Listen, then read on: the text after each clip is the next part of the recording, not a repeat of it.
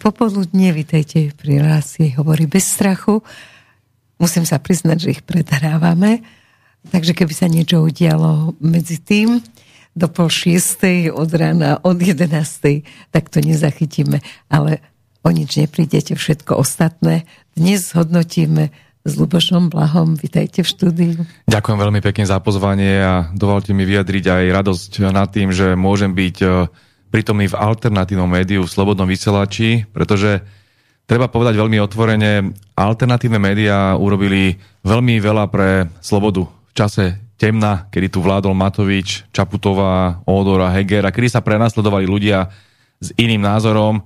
Ja som presvedčený, že teraz je na oplatku našou úlohou vládnych politikov, aby sme chodili do alternatívnych médií, aby sme možno alternatívnym médiám dávali aj exkluzívne informácie, pretože to, čo páchal mainstream, to, čo páchali médiá hlavného prúdu, tú propagandu, to prenasledovanie opozície, to e, pritákanie všetkým tým zverstvám, ktoré tu robil Matovič a Heger, ja som presvedčený, že teraz je čas ukázať, že vieme zabojovať za slobodu. Tak vám ďakujeme za tie pekné slova a vítajte teraz už ako podpredseda parlamentu. Budeme hovoriť aj o tom, čo taká funkcia znamená, čo sa zmenilo vo vašom živote. Ale neboli ste tu veľmi dlho, myslím si, že vyše mesiaca, mesiac aj pol, takže skúste zhodnotiť na politickej scéne ten čas, ktorý sme sa nevideli. Tak deje sa toho strašne veľa, najmä vo vnútri vládnej koalície, pretože našimi úlohami je za prvé zložiť vládu, to sa nám podarilo. To bol práve ten čas, kedy sme ani do médií príliš nechodili, lebo nemá zmysel hovoriť o veciach, ktoré by mali ostať vnútri. Za druhé, momentálne sa pripravuje programové vyhlásenie vlády a vláda pravdepodobne budúci týždeň bude žiadať o dôveru. To znamená, v Národnej rade, v parlamente, sme parlamentná demokracia, čiže vláda je podriadená parlamentu. Bude vláda predkladať svoj program a my budeme diskutovať samozrejme o tom, kde a ako uh, ju môžeme podporiť, či uh, opozícia pravdepodobne bude sa snažiť ju povaliť. Toto je práve situácia, ktorá hlavne pod prízmou možného odvolávania ministra vnútra, s ktorým prišlo progresívne Slovensko, je mimoriadne vtipná, pretože táto vláda ešte nemá dôveru od parlamentu, ale oni by už radi vyslovili nedôveru pánovi ministrovi vnútra Matúšovi Šutajovi Eštokovi, čím len dokazujú svoju absolútnu nevyzretosť, svoje absolútne nevedomie ohľadom parlamentných mechanizmov len eh, ono by to bolo vtipné, pokiaľ by išlo o nejakého brigadistu v kancelárii Národnej rady, ale bavíme sa o, o strane, ktorá chcela vládnuť. Progresívne Slovensko chcelo prísť do vlády a do parlamentu a chcelo vládnuť. Viete si to predstaviť? Však oni nepoznajú základné mechanizmy. Oni by hľadali prvé dva mesiace vôbec toalety a tento subjekt chcel vládnuť. Bavíme sa o tom, že eh, pre Slovensko by to bolo katastrofa. Ja keď sa pozriem po jedného po druhom, pán Šimečka, pán Trubán, pani Bihariová. To sú ľudia, ktorí nemajú žiadne skúsenosti s riadením štátu, žiadne skúsenosti s riadením čohokoľvek, povedzme to takto. Hlavne pán Šimečka celý svoj život vlastne strávil iba ako úradník alebo asistent poslanecké poslanca Zalu v Európskom parlamente. Na Slovensko naozaj ani nepáchol, takže tento človek, pokiaľ by mal záujem vládu na Slovensku, tak by to bola katastrofa. Ale, no... ako zdôrazňuje opozícia, on má Oxford. Inak... A potom ešte okrem toho bol podpredseda Európskeho parlamentu, čo si my ani nevieme uvedomiť. To sú také to smiešnosti, to sú také smiešnosti, pretože podpredseda Európskeho parlamentu nemá nejaké praktické uh, reálne právomoci. Je to funkcia, ktorá sa dala, dala konkrétnej politickej skupine a tá si zvolila toho Šimečku, lebo predtým tam bola pani Nicholsonová. To znamená, že to nebola nejaká zásluha, že by on bol nejaký úžasník. Je to skôr otázka toho, že išli takéto politické dohody a pán Šimečka sa teda ničím nevyznamená, ja si nepamätám, že by čímkoľvek eh, prospel Slovensku napríklad, ale pamätám si veľmi dobre, že bol jeden z predkladateľov správy proti Slovensku. On e, vlastne využíval pôdu Európskeho parlamentu na to, aby bojoval proti vlastnej vlasti. A toto si naozaj ľudia musia uvedomiť, že vy v tom Európskom parlamente môžete mať dvojakú úlohu. Jedna úloha je bojovať za Európu, bojovať za federáciu, bojovať za všetky tie európske záujmy a tak ďalej. To samozrejme robiť môžete. A druhá možnosť je, že budete bojovať za svoj štát, za Slovensko. Že budete bojovať za záujmy pracujúcich ľudí na Slovensku. A to je druhá možnosť. Hej? Lebo niekedy sa taká, existuje taká predstava, taká ilúzia, že keď už si v tej Európskej únii, tak logicky musíš obhajovať Európsku úniu, to je absurdné. Tam ideš preto, aby si obhajoval vlastný národ. Ja si pamätám, keď som bol predsedom Európskeho integračného výboru 8 rokov, tak som veľmi často kritizoval Európsku úniu a niektorí takí tí uh, eurohujeri uh, krútili hlavou, že ako môže predseda Európskeho výboru kritizovať Európu? A ja im hovorím, a, a vy si sa zbláznili? Však ja som slovenský politik, ja využívam túto funkciu, aby som bojoval v Európe za Slovensko. Veď to je zmysel toho celého. Oni si, myslím, tak ako detinsky chápu tú politiku, že keď tam je raz tá Európa napísaná, tak vy musíte byť absolútnym obhajcom tohto. A toto sú tie absurdity, to máte asi ako keby ste boli veľvyslancom Slovenska v Amerike a niektorí naši kolegovia z diplomatického zboru si to potom predstavujú, že keď sú v tej Amerike, tak tú Ameriku majú aj obhajovať. Nie, účelom je obhajovať Slovensko a ja som presvedčený, že aj v tom Európskom parlamente by to tak mali robiť slovenskí europoslanci. No ale momentálne to budete mať e, všetci veľmi ťažké, lebo opozícia skutočne sa tam nenachádza nikto, kto by mal nejaké národné záujmy, a takže bude sa im ľahko na základe ideológií európskych kritizovať e, samozrejme koalícia. Je to v poriadku, keď sa kritizuje, to je normálne, však opozícia je tam na to, ale až vtedy, keď sa niečo stane, niečo urobí, ale oni už teraz kritizujú s nejakou kryštáľovou gulou. Oni vedia, čo vy urobíte, čo vy poviete, ako vy toto pokazíte. To je šialené. Ja som presvedčený, že e, samotná opozícia, teraz výnimkou Matoviča, ktorý teda nie je celkom duševne v poriadku, je momentálne v krči. Je momentálne vo veľkom krči, pretože oni si uvedomujú na jednej strane, že každá vláda má dostať nejakých 100, 100 e, dní, kým e, dokáže prijať prvé opatrenia a podobne. A zároveň si uvedomujú, že ľudia rozhodli vo voľbách, tak hádam, nebudeme teraz odvolávať tých, ktorých ľudia zvolili.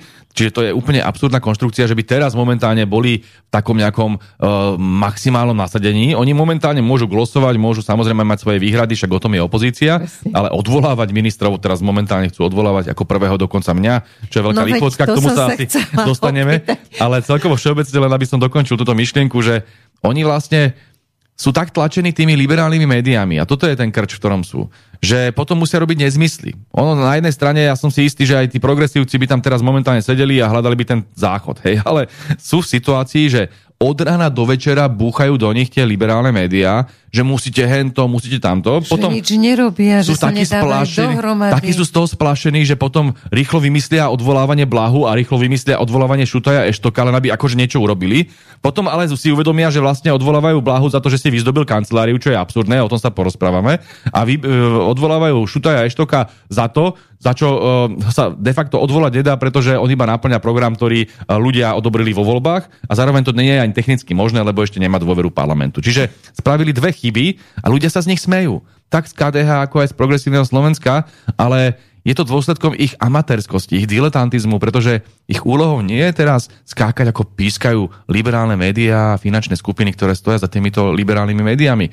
Ak si toto neuvedomia, tak budú na celé 4 roky. No, dobre, len aby to 4 roky vydržalo, tak nechcem teda byť kuvikom, ani zle, zle prognozy nechcem, ani tiež nemám kryštálovú úlu, ale uh, minimálne bolo zaujímavé to, že vy ste si vyzdobili kanceláriu a teda nestretlo sa to s ohlasom takým, aký teda... Čo ste vlastne očakávali od toho? Tak ono sa na jednej strane ten ohlas dá rátať dvoma spôsobmi. Jeden je ten, ako na to reagujú bežní ľudia, naši voliči a ľudia, ktorí teda majú to vlastenecké a ľavicové presvedčenie ako ja a ten ohlas bol neuveriteľne pozitívny. Ja som takýto ohlas nemal, hadám ani na to, že som vo voľbách získal 220 tisíc krúžkov, čo teda bol veľký úspech. Takže ja som presvedčený, že ľudia sú radi, pokiaľ niektoré symboly a niektoré gestá urobiť ako politik, pokiaľ po predvolebnej kampanii, kedy sa aj očakávajú nejaké možno radikálnejšie vyhlásenia, odrazu nezmeníte zo dňa na deň svoje názory, lebo to sa niektorým politikom stáva a odrazu sa stanú funkcionári a už len chodia v tých limuzínach a už ani nepozdravia tak toto nie je môj prípad. Ja som ďalej takým istým človekom, ako, akým som bol a keď 3 roky rozprávam o Che Guevarovi, tak neviem, prečo by malo niekoho prekvapovať, že ďalej o Che Guevarovi rozprávam a že ho má vystaveného vo svojej kancelárii. Keď 3 roky e, kritizujem Zuzanu Čaputovú alebo ešte dlhšie, lebo teda e, ona veľmi silne ubližila Slovensku, či už to je otázka obrannej dohody z USA, či už je to otázka toho, ako klamala ľudí o vakcíne uh, proti covidu, či už je to to, že zarezala dve referenda, alebo to, ako nadávala ľuďom, však hovorila o tom, že nerozumie vlastnému národu a mohli by sme pokračovať. Ale aj tak... Huliaka a čo spravila aj s pánom Huliakom, Huliakom keď sme, si, keď sme boli svedkami toho, že pani Čaputová de facto znásilnila parlamentnú demokraciu, parlament si, alebo parlament, ľudia si zvolili parlament a ona napriek tomu odmietla vymenovať človeka, ktorého si ľudia zvolili, pána Huliaka do vlády. To sú veci, ktoré sa nemôžu v demokracii stávať. Ona to napriek tomu robila a ja som vždy hovoril, že z jej strany ide o ohrozovanie demokratickej podstaty Slovenskej republiky. No a takúto osobu ja si nehodlám dať na stenu a Viete, robiť z toho nejakú veľkú aféru je podľa mňa smiešne, pretože povedzme si na rovinu, pani Čaputovú nemá asi ako zavesenú v svojej kancelárii takmer nikto, kto sa hlási k ľavici alebo hlási k našim vlasteneckým tradíciám a hodnotám. Nie je takáto povinnosť ani. To si treba uvedomiť, lebo ľudia ktorí vyrastali ešte v bývalom režime, mali tam toho Gustava Husaka, tak si stále myslia, že oni v tých úradných miestnostiach tie obrazy, tie hlavy štáty musia mať. Rovnako ako ľudia, ktorí čítali uh, toho Švejka a zabávali sa na tom, ako ten hostinský hovorí, že túto cisára pána um, okadiavajú muchy, tak uh, všetci si to pamätajú. Ale dneska takáto povinnosť nie je. Dneska, zhruba od 90. rokov, od polovice 90. rokov, takáto povinnosť zanikla. Vôbec hlavu štátu nemusíte mať vystavenú, chvala Bohu, pretože pani Čaputovú mať vystavenú by bolo naozaj niečo, čo asi málo kto chce, keď sa chce povedzme v kancelárii ráno naraňajkovať a podobne. Čiže ja som presvedčený, že vy môžete mať úctu k hlave štátu. A to ja mám veľkú k prezidentovi ako k úradu, ako Aha. k funkcii, ako k niečomu, čo súvisí so slovenskou štátnosťou. Ale nemôžeme na druhej strane vytvárať nejaký kult osobnosti. To takéto niečo neexistuje. Pani Čaputová je liberálna, progresivistická politička, bývalá podpredsednička progresívneho Slovenska, ktorá sa nikdy nedokázala od, odprostiť od eh, progresivizmu a od svojej strany domovskej, materskej, robila veci, ktoré súvisia s jej neoliberálnym progresivistickým presvedčením. Ona šírila tú dúhovú ideológiu, šírila uh, všetky tie veci, ktoré sa týkajú vojny, militarizmu, rusofóbie a tak ďalej. No a ja keď sa mi to vyčítal, je to úplne prirodzené, pretože som politik, ako je aj ona politička. A všetky tie s prepačením kvikoty, že ona je žena a preto ju nemôžete kritizovať, sú absurdné, pretože pokiaľ sa dostanete do politiky, tak nezáleží na vašom pohlaví. Záleží na tom, či ste politik. A tam ja nemôžem rozlišovať a správať sa ako rytier k nejakomu inému politikovi a on ma teraz bude oplúvať, hej. Tak toto nemôže fungovať a to isté platí aj o tej výčitke, že nemôžete teda tak silno kritizovať hlavu štátu, lebo je hlava štátu. No v prvom rade sa má ako hlava štátu správať a má byť prezidentkou všetkých občanov a nielen progresivistov a liberálnych kaviarní, to za prvé. Ale po druhé, a to je možno dôležitejšie, zabudíme na to, že by sme teraz nejak špeciálne chránili istú sortu politikov. A potom prečo nie aj predsedu Národnej rady? A pre, je takisto najvyšší ústavný činiteľ. A prečo nie podpredsedu Národnej rady, keď sme tak... Je to myslím, to že to je nejaké 5. alebo 6. miesto v protokolárnom no. poradí. A teraz, kde je potom tá hranica, že naozaj budeme uctívať jedných a druhých nie? Zabudíme na to. Sme v aréne, sme v ringu. Je to jednoducho politický súboj a do toho patrí aj kritika.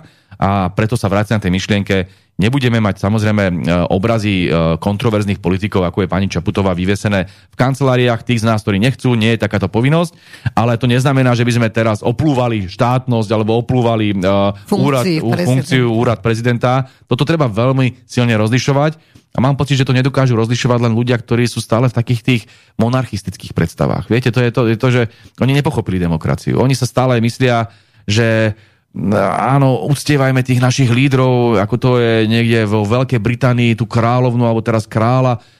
Toto je niečo, čo mne vlastne ako ľavicovému politikovi nie je. Ja chápem to, že Ani sú... to nepatrí do Slovenska. Cisár pán toto, toto naozaj pre Slovakov, Slováci boli vždy strašní rovnostári. Slováci mali vždy tú slobodu a nedokázali tie autority vnímať s takouto bázňou a s takouto... Posvetnou úctou. Posvetnou úctou, presne ako vravíte.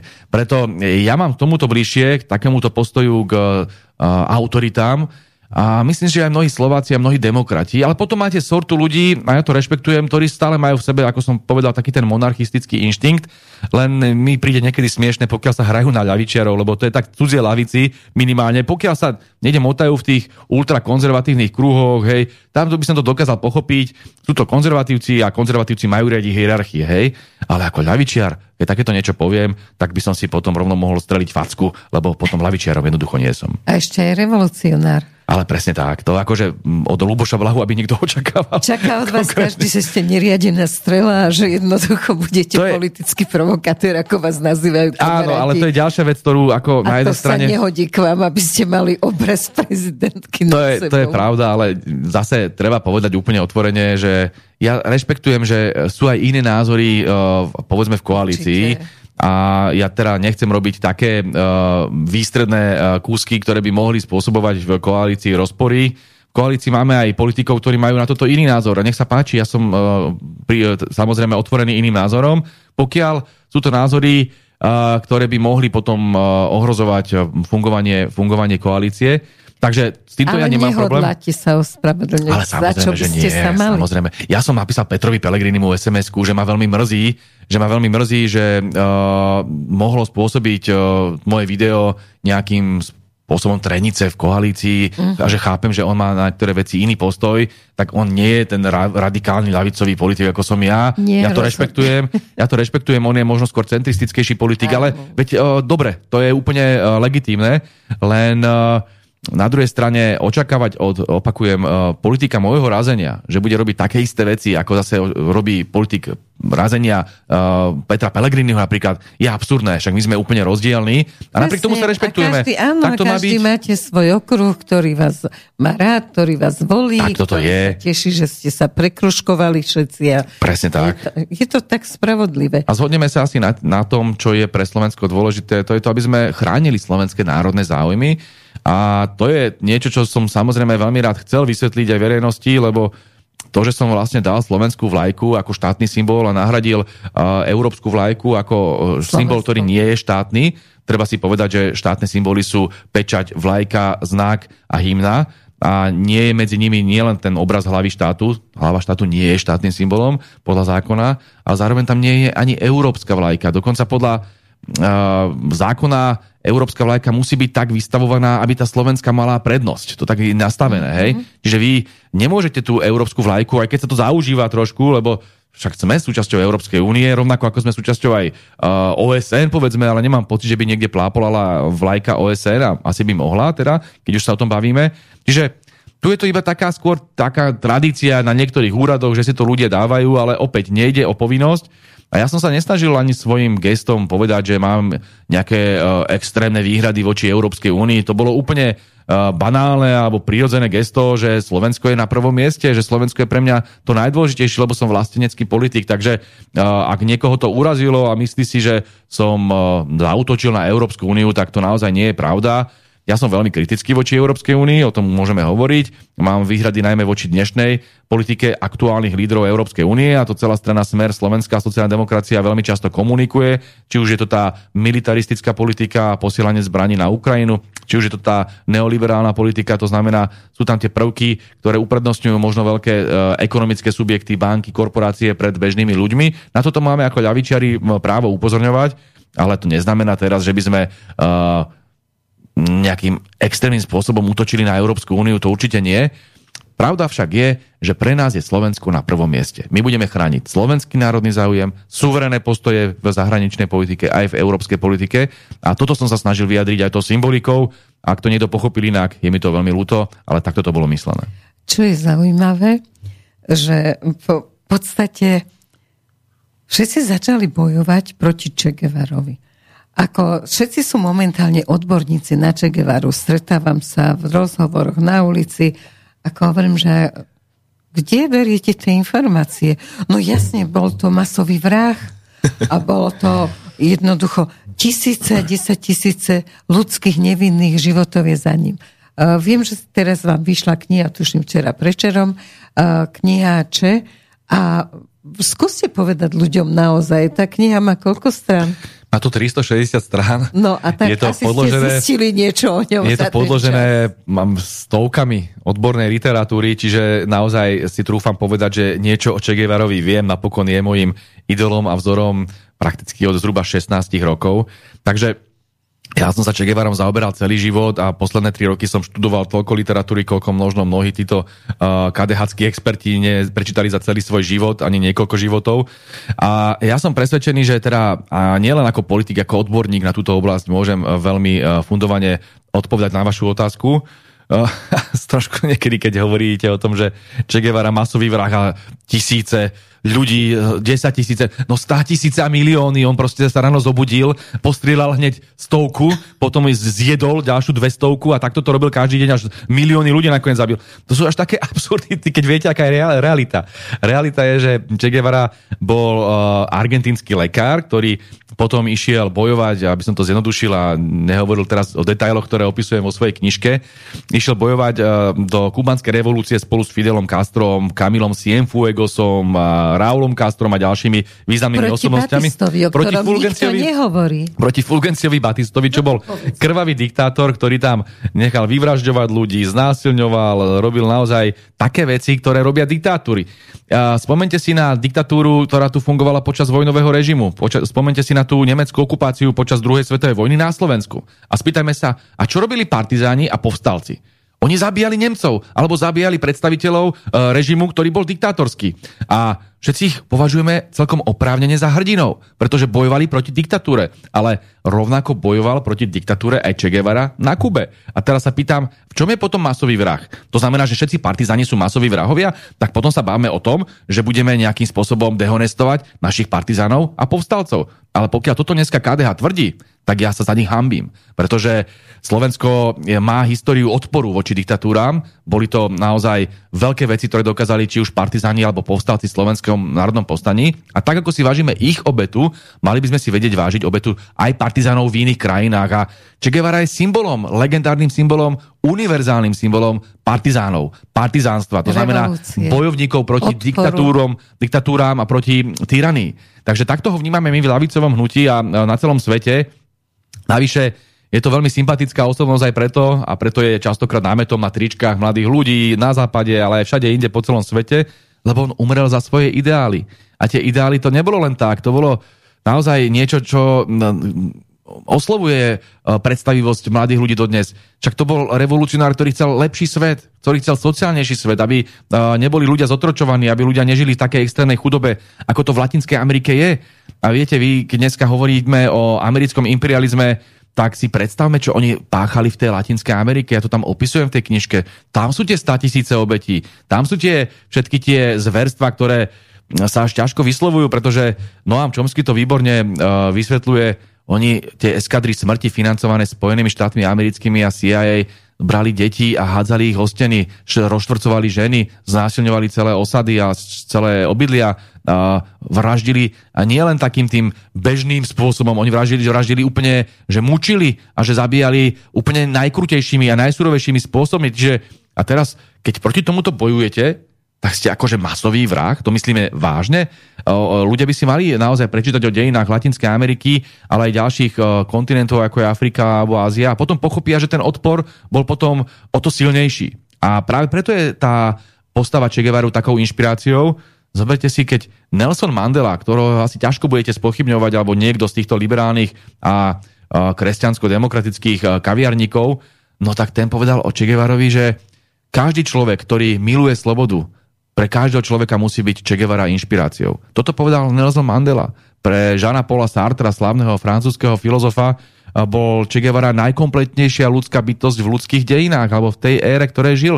Toto sú myšlienky veľmi významných osobností svetovej civilizácie a spoločnosti a teraz sa postaví nejaký Fero Mikloškov pri všetkej úcte, ktorý netuší nič, čo je, to je Che Guevara. Toho niekde mu tam povedali možno kamaráti z kaviarne, že áno, masový vrah, ten vie, iba videl možno obrázok Che Guevaru, všetko, čo o ňom vie, je vlastne z toho obrázku, že má baretku a má tam červenú hviezdu, takže ho nenávidí, lebo bol komunista a z tohto si on vytvorí konštrukt, že to bol zločinec. Ale to je úplne absurdné. Ja som opakujem, čítal o Che neuveriteľné množstvo historických a vedeckých kníh A tá knižka je výsledkom môjho štúdia kde analizujem nielen teda jeho život, ale aj najmä jeho diela, jeho filozofické diela, jeho politické posolstva a jeho vplyv potom aj na západné myslenie. Čiže je to dielo, ktoré má odborný punc. Nie je to žiadna apológia, nie je to niečo, čo by som teraz iba obhajoval Che Guevaru. Samozrejme, ja ho obhajujem v tých základných veciach a vyvraciam tie hoaxy, ktoré o ňom šíri liberálna kaviareň a pravicová propaganda, ale zároveň eh, ho kritizujem na mnohých, v mnohých oblastiach,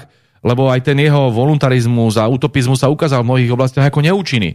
Ale to, čo dokázal a čo treba vyzdvihnúť je, že dodneska inšpiruje. Dodneska inšpiruje a napriek tomu, že ho aj s pomocou americkej CIA zavraždili v Bolívii, tak treba povedať, že uh, oni vytvorili ešte možno mocnejšieho nepriateľa ako symbol. Pretože on by možno vyhral nakoniec tu v Bolívii tú nejakú drobnú lokálnu bitku, ale to by svetu asi neprinieslo toľko, čo priniesla jeho smrť. On sa stal martýrom. On sa stal symbolom, ktorý dodneska mobilizuje ľudí nielen v Latinskej Amerike, ale po celom svete. A pre nás lavičiarov, opakujem, ostáva symbolom boja za slobodu a za sociálnu spravodlivosť. Takže pani prezidentka si tiež môže prečítať knihu, ak by ste ju poslali. Juj, tak to som ani nepočítal s tým, že by ona dokázala takéto niečo čítať. Lebo... Ja by som ju poslala ako s dobrým srdcom, nech si teda počíta.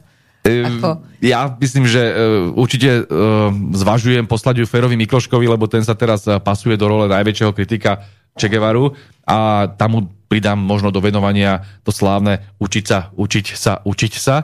Ale v prípade pani prezidentky ja mám obavy, že ona, ja si pamätám, je autorkou asi dvoch takých malinkých brožúriek, ja som to kedysi aj vizuálne ukazoval, že ako vyzerá kniha, vyzerá tak ako povedzme ten uh, spis Če, alebo niektoré moje ďalšie knižky, či už to bolo Antiglobalista, alebo späť Marxovi a podobne, tak vyzerajú knižky a ona uh, tvorila a plodila také, také brožúrky, to je taký zošit, ak majú tí školáci na tých základných školách. No a toto robila s pomocou nadácie otvorenej spoločnosti kedysi a napriek tomu si vtedy vo Wikipedii písala, že autorkou publikácií, tak som tedy ľuďom chcel ukázať, že čo to im máme na mysli, aby sme vedeli, na čom sme. A ja sa obávam, že keď som potom tie slohové práce na úrovni strednej školy e, čítal, tak pani e, Čaputová naozaj nemá dostatok e, erudície, kompetentnosti a čohokoľvek na to, aby si knižku Čegevara prečítala. Takže ju radšej nebudem ju trápiť, ani ju nebudem posielať, ale určite odporúčam, aby sa niečo dozvedela aj o osobnostiach, ktoré majú možno iný názor. A toto je iba posledná poznámka. Toto je možno hlavný problém liberálnych kaviarní. Oni nevedia čítať uh, ľudí s iným názorom knihy s iným názorom. Oni, sa, oni sú v tej fanatickej rovine. Oni sa rozhodli, že sa uzavrú vo svojej bublinke. Ak niečo čítajú, tak je to dokola iba dosť stupidné a banálne články z denníka N alebo týždňa a podobne. A toto s týmto si krejú svoj názor. Ja osobne Mám svoje veľmi hlboké presvedčenie, ľavicové presvedčenie, ale neviem si predstaviť, že by som si neprečítal toho Hayeka, ktorého kritizujem, alebo toho Nozika, ktorého kritizujem, alebo tých pravicových autorov ďalších, ktorých veľmi často kritizujem. Ja ich mám naštudovaných, všetkých knižky, ja som dokonca o tom písal knihy, ale keď potom počúvam, že aký bol Che Guevara od človeka, ktorý netuší nič o jeho živote a nečítal nikdy od neho jediné dielo, alebo nečítal o jeho živote jediné dielo, alebo keď niekto kritizuje toho Marxa, alebo toho Lenina, alebo na Slovensku toho Husáka, toho Dubčeka, Klementisa, Novomestského, ale netušia nič o ich živote, o ich myslení, len preto, že sa to hodí, je to módne, kopnúť si do ľavičiarov. Tak ja si hovorím, prečo sú takí s prepačením, krásny výraz na to používal Jonáš Záborský a často ho opakoval aj môj nebohý otec, to je zversky nevedomá sprostač. A keď je raz niečo zversky nevedomá sprostač, tak nech sa to učí, učí a učí. Lenin. Dobre, ale momentálne ešte aj istý pracovník Ústavu pamäti národa podáva na vás žalobu a ten zasa vám vyčíta, že podporujete komunizmus a vlastne, že mali by ste byť súdení za extrémizmus. Tak skúsme aj tomuto dobre. Ja sa oprostím od nejakých uh, emócií, lebo naozaj, keď vidíte, že pracovníci ústavu Uh, ako sa volá? Dubravka, tuším. Uh, on sa volá, tuším, Dubovský, tak, Dubovský, také, Dubovský ale Ústav pamäti národa by mala byť nejaká do veľkej miery vedecká, výskumná inštitúcia, ktorá má skúmať uh, niektoré etapy slovenských dejín, ale nemá to robiť takýmto politickým spôsobom. Preboha, ja sa veľmi zamýšľam nad tým, ako sa spolitizoval tento úrad alebo ústav. My nemôžeme rešpektovať, že štát bude platiť úrady, ktoré sa správajú ako politické strany, tak uh, je úlohou historika uh, tohto UPN, aby politizoval uh, spor ohľadom mojej kancelárie. Viete, On má samozrejme ako občan všelijaké práva, to je v poriadku, ale pýtam sa, v čase, kedy tu prebieha politická kauza, podľa môjho názoru veľmi umelá politická kauza, do toho vstúpi pracovník úradu, ktorý platí štát. A ja sa potom pýtam, my ich vyplácame za to, aby robili politiku? No, ja si myslím, že nie. Môže mi niekto oponovať, že však on má právo na to, aby upozorňoval na názory, ktoré sú ako extrémistické. Len potom sa pýtam, majú na tomto úrade pracovať ľudia, ktorí majú tak chabe vedomosti o právnej oblasti, že nevedia, že existuje judikatúra Európskeho súdu pre ľudské práva ohľadom ľavicových symbolov, ktoré sa niekedy považujú za extrémistické, ako je Červená hviezda, Kosaga kladivo, ale možno aj Che Guevara. A táto judikatúra hovorí veľmi otvorene, že tieto symboly sú viac značné a nemôžete nikoho odsúdiť len preto, že ich používa, pretože k tomu používaniu by potom muselo pribudnúť aj to, že vyslovene preukážete súhlas povedzme s totalitnými režimmi, s posielaním do gulagov, s posielaním no. na vraždenie, vtedy to áno, môže mať tento kontext. Ale tieto symboly, ako hovorí judikatúra Európskeho súdu pre ľudské práva, tieto symboly majú aj iný význam. Povedzme sú tu oslavou slobody, oslavou uh, boja za práva robotníkov, oslavou sociálnej spravodlivosti, robotníckého hnutia a podobne. To znamená, že vy to neviete automaticky určiť a musíte z toho kontextu vychádzať. A keď teda ten kontext je úplne zjavný, že Che Guevaru považujem za bojovníka za slobodu a ten kontext pozná aj pán historik, tak keď dáva na mňa trestné oznámenie, vlastne vie, že robí úplný nezmysel a robí to účelovo a politizuje tento celý úrad.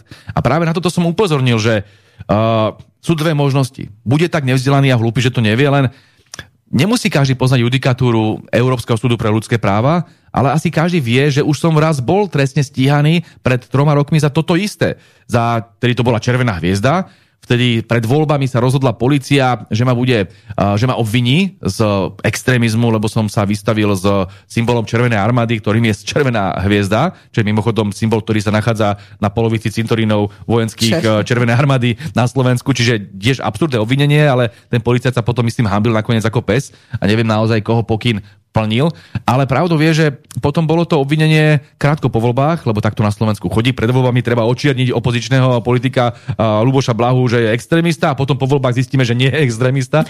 Takže oni potom to stiahli, samozrejme s veľkou hambou. A toto asi musel aj pán kolega z úradu, z Ústavu pamäti národa uh, zaregistrovať, lebo asi nie je úplne nevedomý.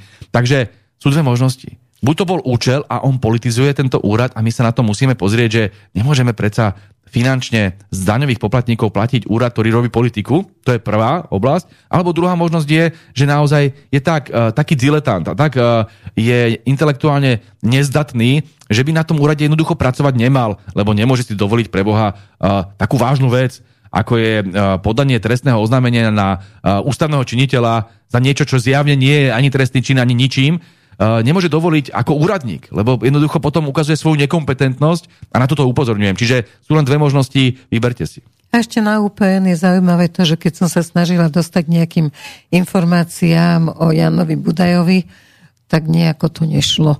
Takže ono sa tam... Tiež tam sú isté podozrenia, že pracujú veľmi účelovo, že v prípade tých politikov, ktorí im nesedia, alebo nesedia niektorým uh, iným možno mocnostiam, uh, najmä sú to politici Smeru, alebo politici uh, uh, ľavicového alebo národného razenia, tak tam sa robí veľká nadpráca, ako napríklad podávanie trestného oznámenia.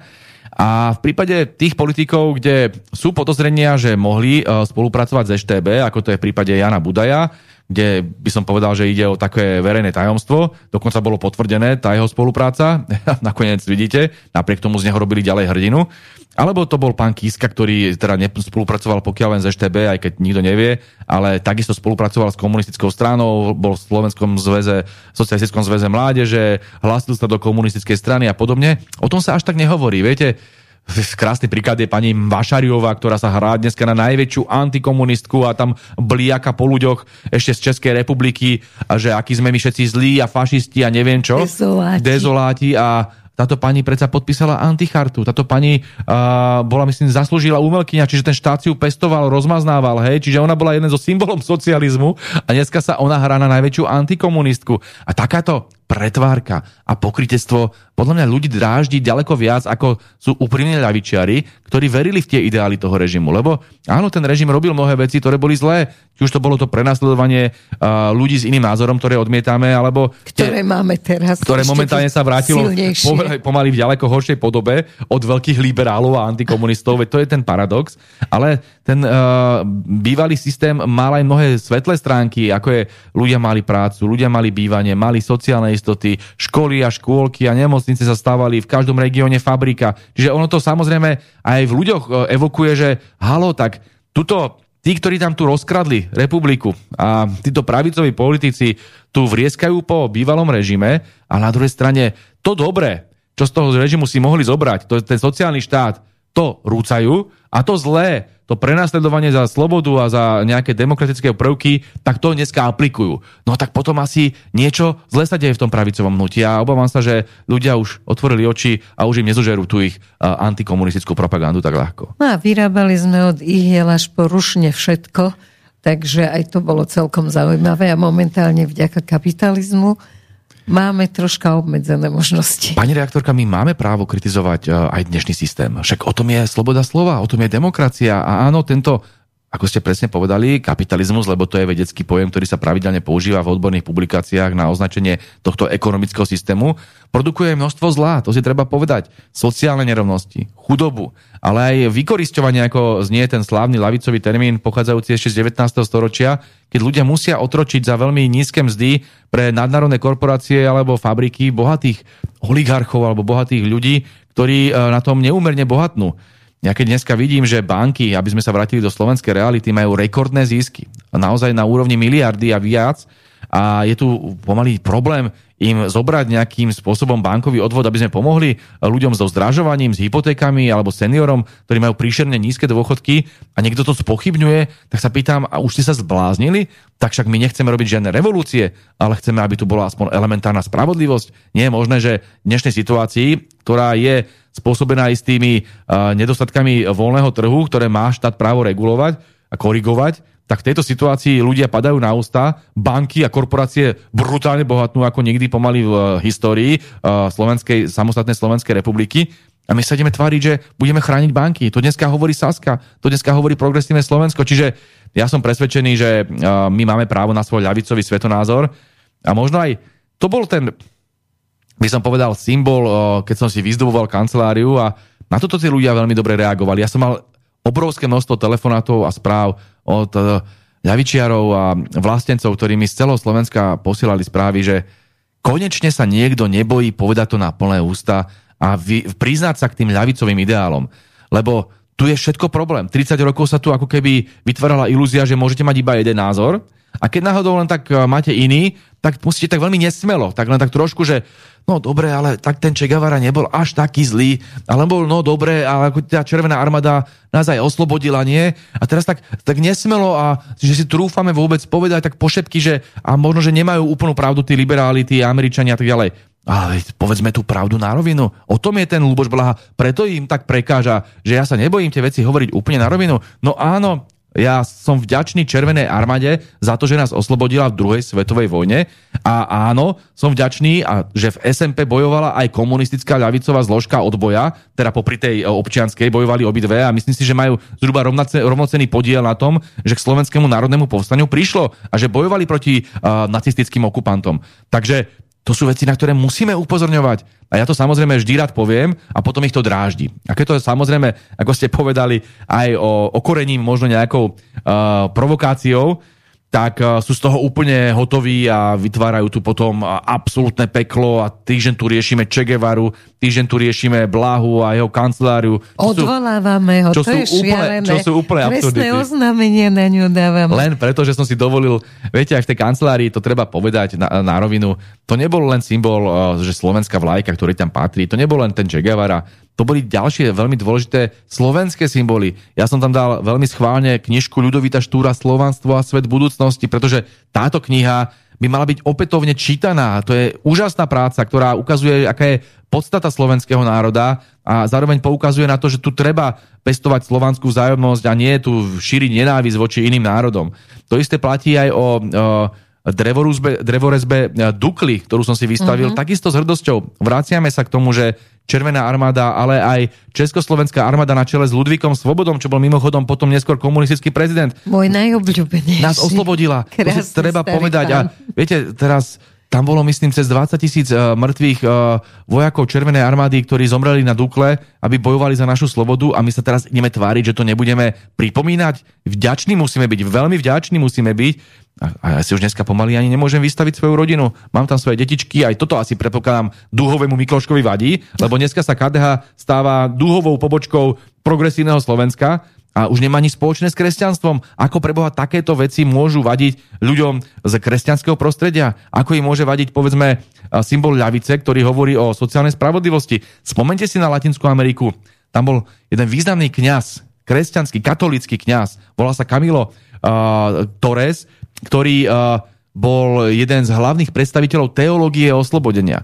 A on aj bojoval za ideály Che Guevaru. Takže zoberte si, katolický kňaz v Latinskej Amerike bojuje za chudobných a za ideály Che Guevaru a tuto katolícky predstavitelia kresťanskej demokracie, ako je Ferdinand, uh, Ferdinand Mikloško, pardon, František Mikloško, tak pán uh, Mikloško nie je ochotný pre ľudí pohnúť prstom on rieši dokola len uh, tých najbohatších, kašle na tých chudobných. Oni KDHci podporovali rovnú daň, podporovali uh, rozpredaj uh, dôchodkov uh, do tých súkromných spoločností, podporovali de facto privatizáciu zdravotníctva uh, do finančných skupín. Dneska bojujú a broja proti 13. dôchodku plnohodnotnému a bojujú proti zvyšovaniu minimálnej mzdy. A toto sú akože kresťania? Oni s kresťanstvom nemajú nič spoločné, to si povedzme. A to je ďalšia vec, ktorú treba veľmi silne zdôrazniť. Napriek tomu, že máme rozdielne názory s kolegami z KDH, keď si oni vo svojich kanceláriách vyvesia kríže, vyvesia Ježiša Krista, vyvesia uh, pápeža alebo pápežov v minulosti, isté. tak ja im do toho nebudem hovoriť, ja to rešpektujem, majú svoje symboly, majú svoje gesta, nech sa páči. Ale pokiaľ ja mám ľavicové a národné symboly, tak nech sú láskavo ticho, vzájomne sa rešpektujme, o ničom inom nehovorím. Ja pripúšťam, že nič také nemá čo robiť v pléne Národnej rady. Uh-huh. Samozrejme, to nemá nič čo robiť, žiadne politické symboly celkovo uh, vystavené na Národnej rade. Takže pokiaľ by došiel niekto ako pani prezidentka a vyvesil si dúhovú vlajku na prezidentskom paláci, tak vtedy musíme spozornieť. To je naozaj pošliapávanie tej apolitickej podstaty ústavy a slovenskej štátnosti. Ale pokiaľ to niekto urobí vo svojej kancelárii, tak halo, Teraz ideme odvolávať aj e, pána poslanca Dostala, ktorý de facto urobil e, veľmi podobné gesto a vo svojej kancelárii si vystavil teraz svoje symboly, NATO, Amerika, e, Ukrajina, však nech sa páči, Havla tam má. Toto sú jeho symboly, Jasne. aspoň každý vie, že je predstaviteľom prišiel, Ukrajiny a NATO, hej, dobre, však to je fajn, je to jeho názor, on sa k tomu priznáva. A je to jeho kancelária. Ja mu do toho hovoriť nebudem. Ja sa len čudujem, že ho neodvolávajú kolegovia z KDH, pokiaľ chcú odvolávať mňa. Takže je tam obrovská schizofrénia a pokrytectvo, ale opakujem, to je taká taľafatka, taká prkotina, taká de facto hlúposť. Jedno 1,5 minútové videjko, ktoré mi trvalo asi 2 minúty, kým som ho natočil a som to bral ako skôr e, istú formu provokácie a istý fórik pre mojich voličov a pre ľudí, ktorí... A možno aj na knihu upozorniť troška. Tak tej knižke to mimoriadne pomohlo. Ja som sa včera smial, smial aj s Romanom Michalkom, ktorý vydáva túto knižku je inak mimochodom veľmi uh, zaujímavé aj z bulvárneho možno hľadiska, že sú traja vrcholoví politici, ktorí sa podielali na tejto knihe o Che Guevarovi. Ja som ju napísal. Laco Kamenický ako dnešný minister financií ju uh, obohatil malbami, nádhernými malbami Che Guevaru a Roman Michalko ako vydavateľ ju vydáva, čiže Pekne. ďalší predseda um, kultúrneho výboru na uh, Národnej rade Slovenskej republiky. Takže uh, tá reklama, ktorá prišla zo strany KDH je, je úžasná. To ja som včera na tej autogramiade a že ne, nechápal, koľko Ozaj, ľudí... ste mali autogram. Tam bol nával. To bolo tak, že tam ľudia stali v rade dve hodiny, aby som Super. im to mohol podpísať. A dve hodiny som im to podpisoval. Tá knižka má obrovský úspech. A ľudia mi hovoria jedno, nedajte sa. Tie tlaky sú obrovské, ale my stojíme za vami. Uh, mne to pripomína myšlienku, ktorú som rozvíjal v knižke Matrix kapitalizmu. Vy návonok, dokonca aj mnohí ľudia alebo predstavitelia najmä politickej triedy, musíte a týka sa to aj mnohých ľudí eh, v úradoch. Musíte prejavovať niektoré názory, aj keď s nimi nesúhlasíte, nesúhlasíte sami. Mm. To je tak, že sa patrí. Patrí sa, hej, že mal by si taký byť a onaký. No to si pamätám z minulého režimu. Ja som nebola nikdy v strane a moji susedia a priatelia a všetko boli v strane preto, lebo v robote, ja som bola v slobodnom povolaní a oni v robote museli byť, aby ich neprenasledovali. Áno. Ale nikdy nemali ten názor. A to platí aj pre dnešnú éru. Uh, je tam jeden významný, myslím, americký antropológ hovorí o skrytých kódoch. To je, volá sa James Scott, ja som o tom písal v knižke Matrix kapitalizmu.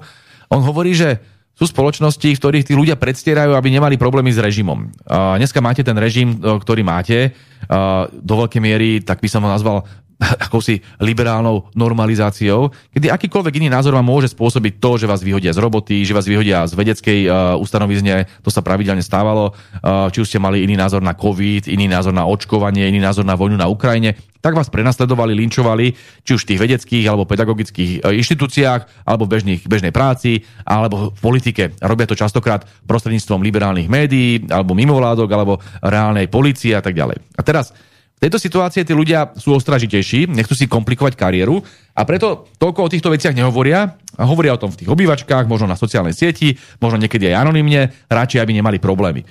Ale oni tieto názory nemajú. To potom dôjdu k tomu...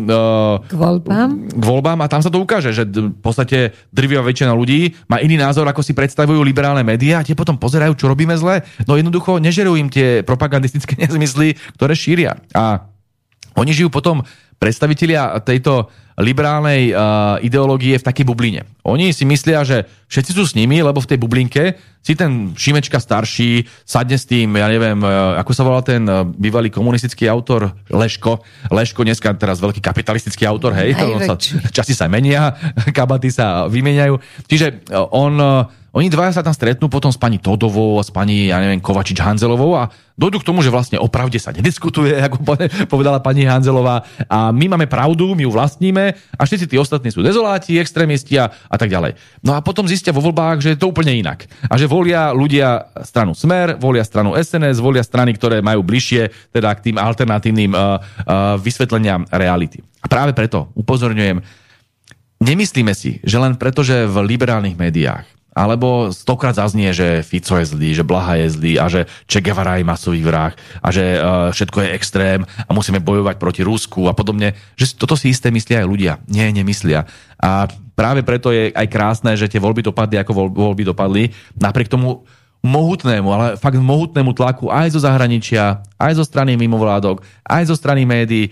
Ten tlak bol taký neuveriteľný a ľudia napriek tomu nestratili zdravý rozum a majú ten kompas. Majú ten kompas a ja som na nich veľmi hrdý. No možno práve preto, čo ste hovorili, že to nemajú odhadnuté, že, lebo veľmi často používajú slovo všetci. Všetci chcú toto, všetci si myslia toto, všetci sú proti blahovi, všetci... A tým pádom sa asi stáva, to, že napríklad aj CIA alebo iné spravodajské služby vždy zle odhadnú situáciu. Alebo je to zámer. Nikdy som na to nedošla, že prečo také obrovské organizácie, také ctené a významné, vlastne sa napokon vždy pomýlia. A potom začne sa vojna alebo iné zlé veci. Ja to riešim vo svojich knižkách, napríklad v knižke Antiglobalista, poukázaním na rozdielu medzi dvoma typmi myslenia. Jeden je tzv idealizmus aj v zahraničnej politike, alebo uh, v tomto prípade aj liberalizmus, kde funguje tzv. wishful thinking. To znamená, vy si niečo želáte a tak si myslíte, že takto to aj musí byť. To je presne to, na čo upozorňujete. A druhá možnosť je fungovať uh, podľa typu myslenia, ktorý sa nazýva realizmus. Ale v tom najširšom zmysle slova vy musíte chápať, že existuje nejaká realita, nejaký historický kontext, existuje nejaké usporiadanie spoločnosti, ktoré musíte rešpektovať, lebo inak ju nepochopíte. Slovenská spoločnosť uh, je dramaticky tradičnejšia, má dramaticky bližší vzťah aj povedzme k ruskej kultúre a k ruskému národu a je dramaticky viac ľavicová vo svojej podstate, lebo my tu nemáme taký ten americký sen, hej, že som tu sám za seba, egoista, homo economicus a chcem zbohatnúť a na iných ľuďoch mi nezáleží. Toto je konštrukcia uh, dvoch typoch spoločností alebo dvoch typoch ľudí. Sociopati, to znamená typický psychopat, ktorý reálne nevie fungovať v spoločnosti, Jasne. nemá žiadnu empatiu, nemá žiadne uh, nejakú ohľaduplnosť a podobne. A americký kapitalizmus, lebo na tom je postavený de facto, na tejto hodnote. A Slovensko takéto niečo neuznáva.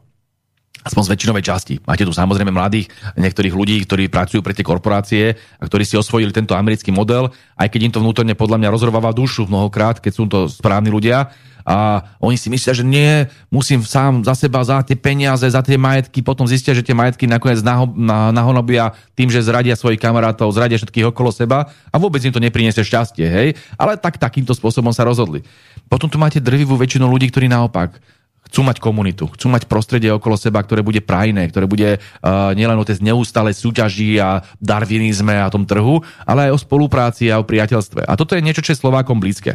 Celkovo Slovanom je to veľa bližšie. A preto hovorím, darmo si budú tí liberálni propagandisti hovoriť, že my sme tu súčasťou tej liberálnej, uh, liberálneho modelu a všetci naši uh, občania milujú ten liberalizmus tohto individualistického typu a ten neoliberalizmus a všetci sme naozaj takí, jak v tej Amerike, tí najväčší podnikatelia, že od rána do večera riešime len seba, seba a seba.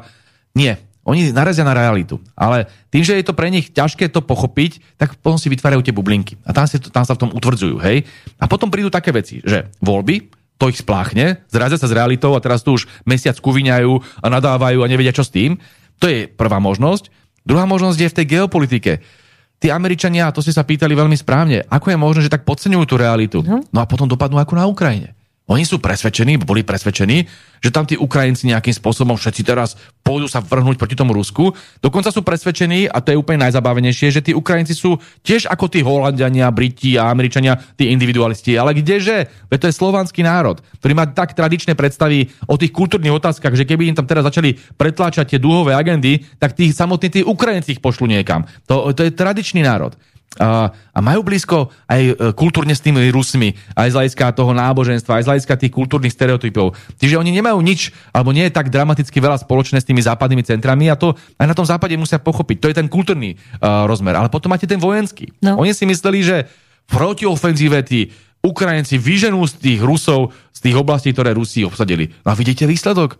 Keď si pozriete tú mapu, tá protiofenzíva, ktorá tu trvá už niekoľko mesiacov, tam sú také, že škvrnky, také úplne malinké zrnka piesku na tej mape, čo sa im podarilo akože dobiť a naopak stratili iné územia, ktoré sú ešte aj väčšie. Čiže Rusi vlastne po protiofenzíve Ukrajiny majú ešte viac územia, ako mali predtým. A to je výsmech. A keď my sme na to upozorňovali už dávno, dávno, dávno, od prvého okamihu, ako vypukol konflikt na Ukrajine, že za prvé pre Ukrajinu bolo najlepšie sa takémuto konfliktu vyvarovať a dalo sa to urobiť, keby ich ten západ netlačil, alebo tie uh, garnitúry, či už Zelenského, alebo predtým Porošenka, do konfliktu s Ruskom. Tomu sa dalo vyhnúť. Za prvé. Za druhé, uh, keby nedošlo k tým masakrám na Dombase, keby neprišlo k roku 2014 a k Majdanu, tak nemusela dneska žiadna vojna byť. Ukrajina mohla fungovať s dobrými vzťahmi na západ aj na východ. A to bol asi jediný spôsob, ako sa vyhnúť konfliktom a na to sme vždy upozorňovali. A po tretie, tak keď už takýto konflikt vypukol, tak je našou psou povinnosťou robiť všetko preto, aby už nebol, aby bol mier, aby bolo prímerie, sadnúť si za rokovací stôl a zoberte si, boli tu hneď pár týždňov potom, ako konflikt vypukol v Istambule rokovania, mohli dopadnúť dobre, mohli sme sa nejakým spôsobom dohodnúť, nemuselo zomrieť teraz 10 tisícky, tisícky ľudí eh, na Ukrajine úplne zbytočne v mlinčeku námestok, ktorý nikam nevedie. Kam vedie, prosím vás, ten boj o Bachmut, alebo teraz tu, no. o tú ďalšiu obec? Kam to celé vedie? Veď to je ako vo Verdune v prvej svetovej vojne, kde tam zomierali celé mesiace na jednej strane a na druhej strane 100 tisíce ľudí a Jeden deň sa front posunul o 3 metre doľava, druhý deň o 3 metre doprava a takto sa zomíralo úplne zbytočne, až kým konečne moci páni pochopili, že toľko krvi by už nemuseli prelievať a že sa dohodnú. Toto má... sa aj teraz, že sa prebudzajú v Amerike. No ale viete, už medzi tým umrelo strašne veľa ľudí. Prečo pre Boha museli umierať? Ja sa pýtam, koho to je vina? My v strane Smer, Slovenská sociálna demokracia, sme od prvého momentu upozorňovali, že sa nám nepáči tá vojna ako žiadna vojna, ale je našou úlohou teraz nie, že tu vytvárať nejaké rusofóbne hysterie, šialenstva, alebo tu teraz uh, posielať zbranie na Ukrajinu, ktoré, keď to nikam nevedie. Nie, našou úlohou je bojovať za mier, alebo usilovať sa o mier. Takže uh, preto už, keď dneska otvárajú oči aj v Amerike, že zrazu počúvame hlasy, tak od Trumpa sme ich počúvali pravidelne a keďže vyhrá pravdepodobne voľby, tak to asi tak aj dopadne, že už žiadne peniaze a zbranie na Ukrajinu chodiť nebudú a že sa budú musieť dohodnúť. Ale už to počúvame aj od liberálneho establishmentu, že už stačilo, že už toľko peňazí, teraz hovorili o poslednej várke nejakých peňazí na Ukrajinu, e, ono to súvisí možno aj s tým, že sa deje momentálne na území Gazy, alebo teda v Palestíny a Izraela iný konflikt, ktorý teraz zaujíma celú svetovú verejnosť a odrazu Volodymyr nikoho nezaujíma, tak to je celkom... celkom presne tak, tak. to musel byť veľmi sklamaný. A on teraz chodí po celom svete a teraz žobroní a dránka tie peniaze a zbranie a už toho majú všetci plné zuby. No a ja som presvedčený, že e, tento spor má jediné možné riešenie a to nie je vojenské riešenie. A práve preto som veľmi hrdý na to, čo spravila aj vláda Slovenskej republiky, vláda Roberta Fica. My sme zastavili dodávky zbraní na Ukrajinu. Keď tu niekoľko týždňov e, rozprávali liberálne médiá o tom, že a vidíte, ten Fico neplní sluby a ten Smer neplní sluby a na samite v Bruseli podpísal nejaký zdrab, ktorý nie je záväzný a tvárme sa, že to je najdôležitejšie na svete. No, ale a potom sa, z toho obrovskú A potom sa ale krásne postaví Robert Fico a povie a úplne presne ako to bolo však som všetkým vysvetlil v tom Bruseli, že Slovensko žiadne zbranie posielať nebude. To, že to bude robiť Európska únia, to, je, to sa s tým nedá nič robiť. Nám sa to nepáči, ale my nevieme Nemcom a Francúzom prikázať, aby prestali posielať zbranie na Ukrajinu. Nám ide o Slovákov. Aby sme my nemuseli posielať zbranie na Ukrajinu. A toto ten Robert Fico zariadil. Vysvetlil tam všetkým tým európskym lídrom, čo bolo sebavedomé a naozaj treba si veľmi mm, vážiť, že konečne má Slovensko premiéra, ktorý dokáže v plynulej angličtine vysvetliť svoje názory. Spomente si na One Time Next Time od Matoviča, hej?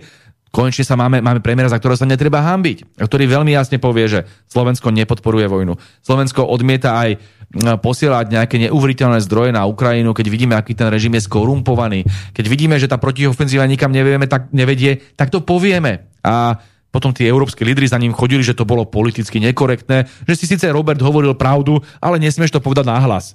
A ja mi sa páči, že máme premiéra, ktorý vie povedať aj nepohodlnú pravdu nahlas a nebojí sa týchto vecí a hovorí suverénne slovenské postoje. A toto je niečo, čo chceme. A tam sa vrátim k tomu, že oni to tí liberáli v tých médiách, aj s tým Šimečkom a všetkými tými svojimi avatarmi, ktorých majú v politike, teraz rozprávajú, že a vidíte, ten, ten smer zradil a tá vláda zradila a potom sa stane, že na vláde schválime, že neposielame a reálne, konkrétne, rukolapné rozhodnutie neposielame zbranie na Ukrajinu. A čo s tým majú robiť? Teraz sú z toho vyhúkaní tie liberálne médiá. Vlastne zistili všetci ľudia na Slovensku, že klamali tie liberálne médiá, že tu šíria nezmysly a oni s tým nemajú čo robiť. A to je to krásne, že my im vždy tou realitou prefackáme tie, tie ústa, lebo oni od rána do večera klamú a snažia sa znepokojiť našich voličov. Však tá taktika ako je jasná. nikto nebude rozprávať s Ficom, ako budeme... A ďalšia vec, to sme počúvali takisto, takisto.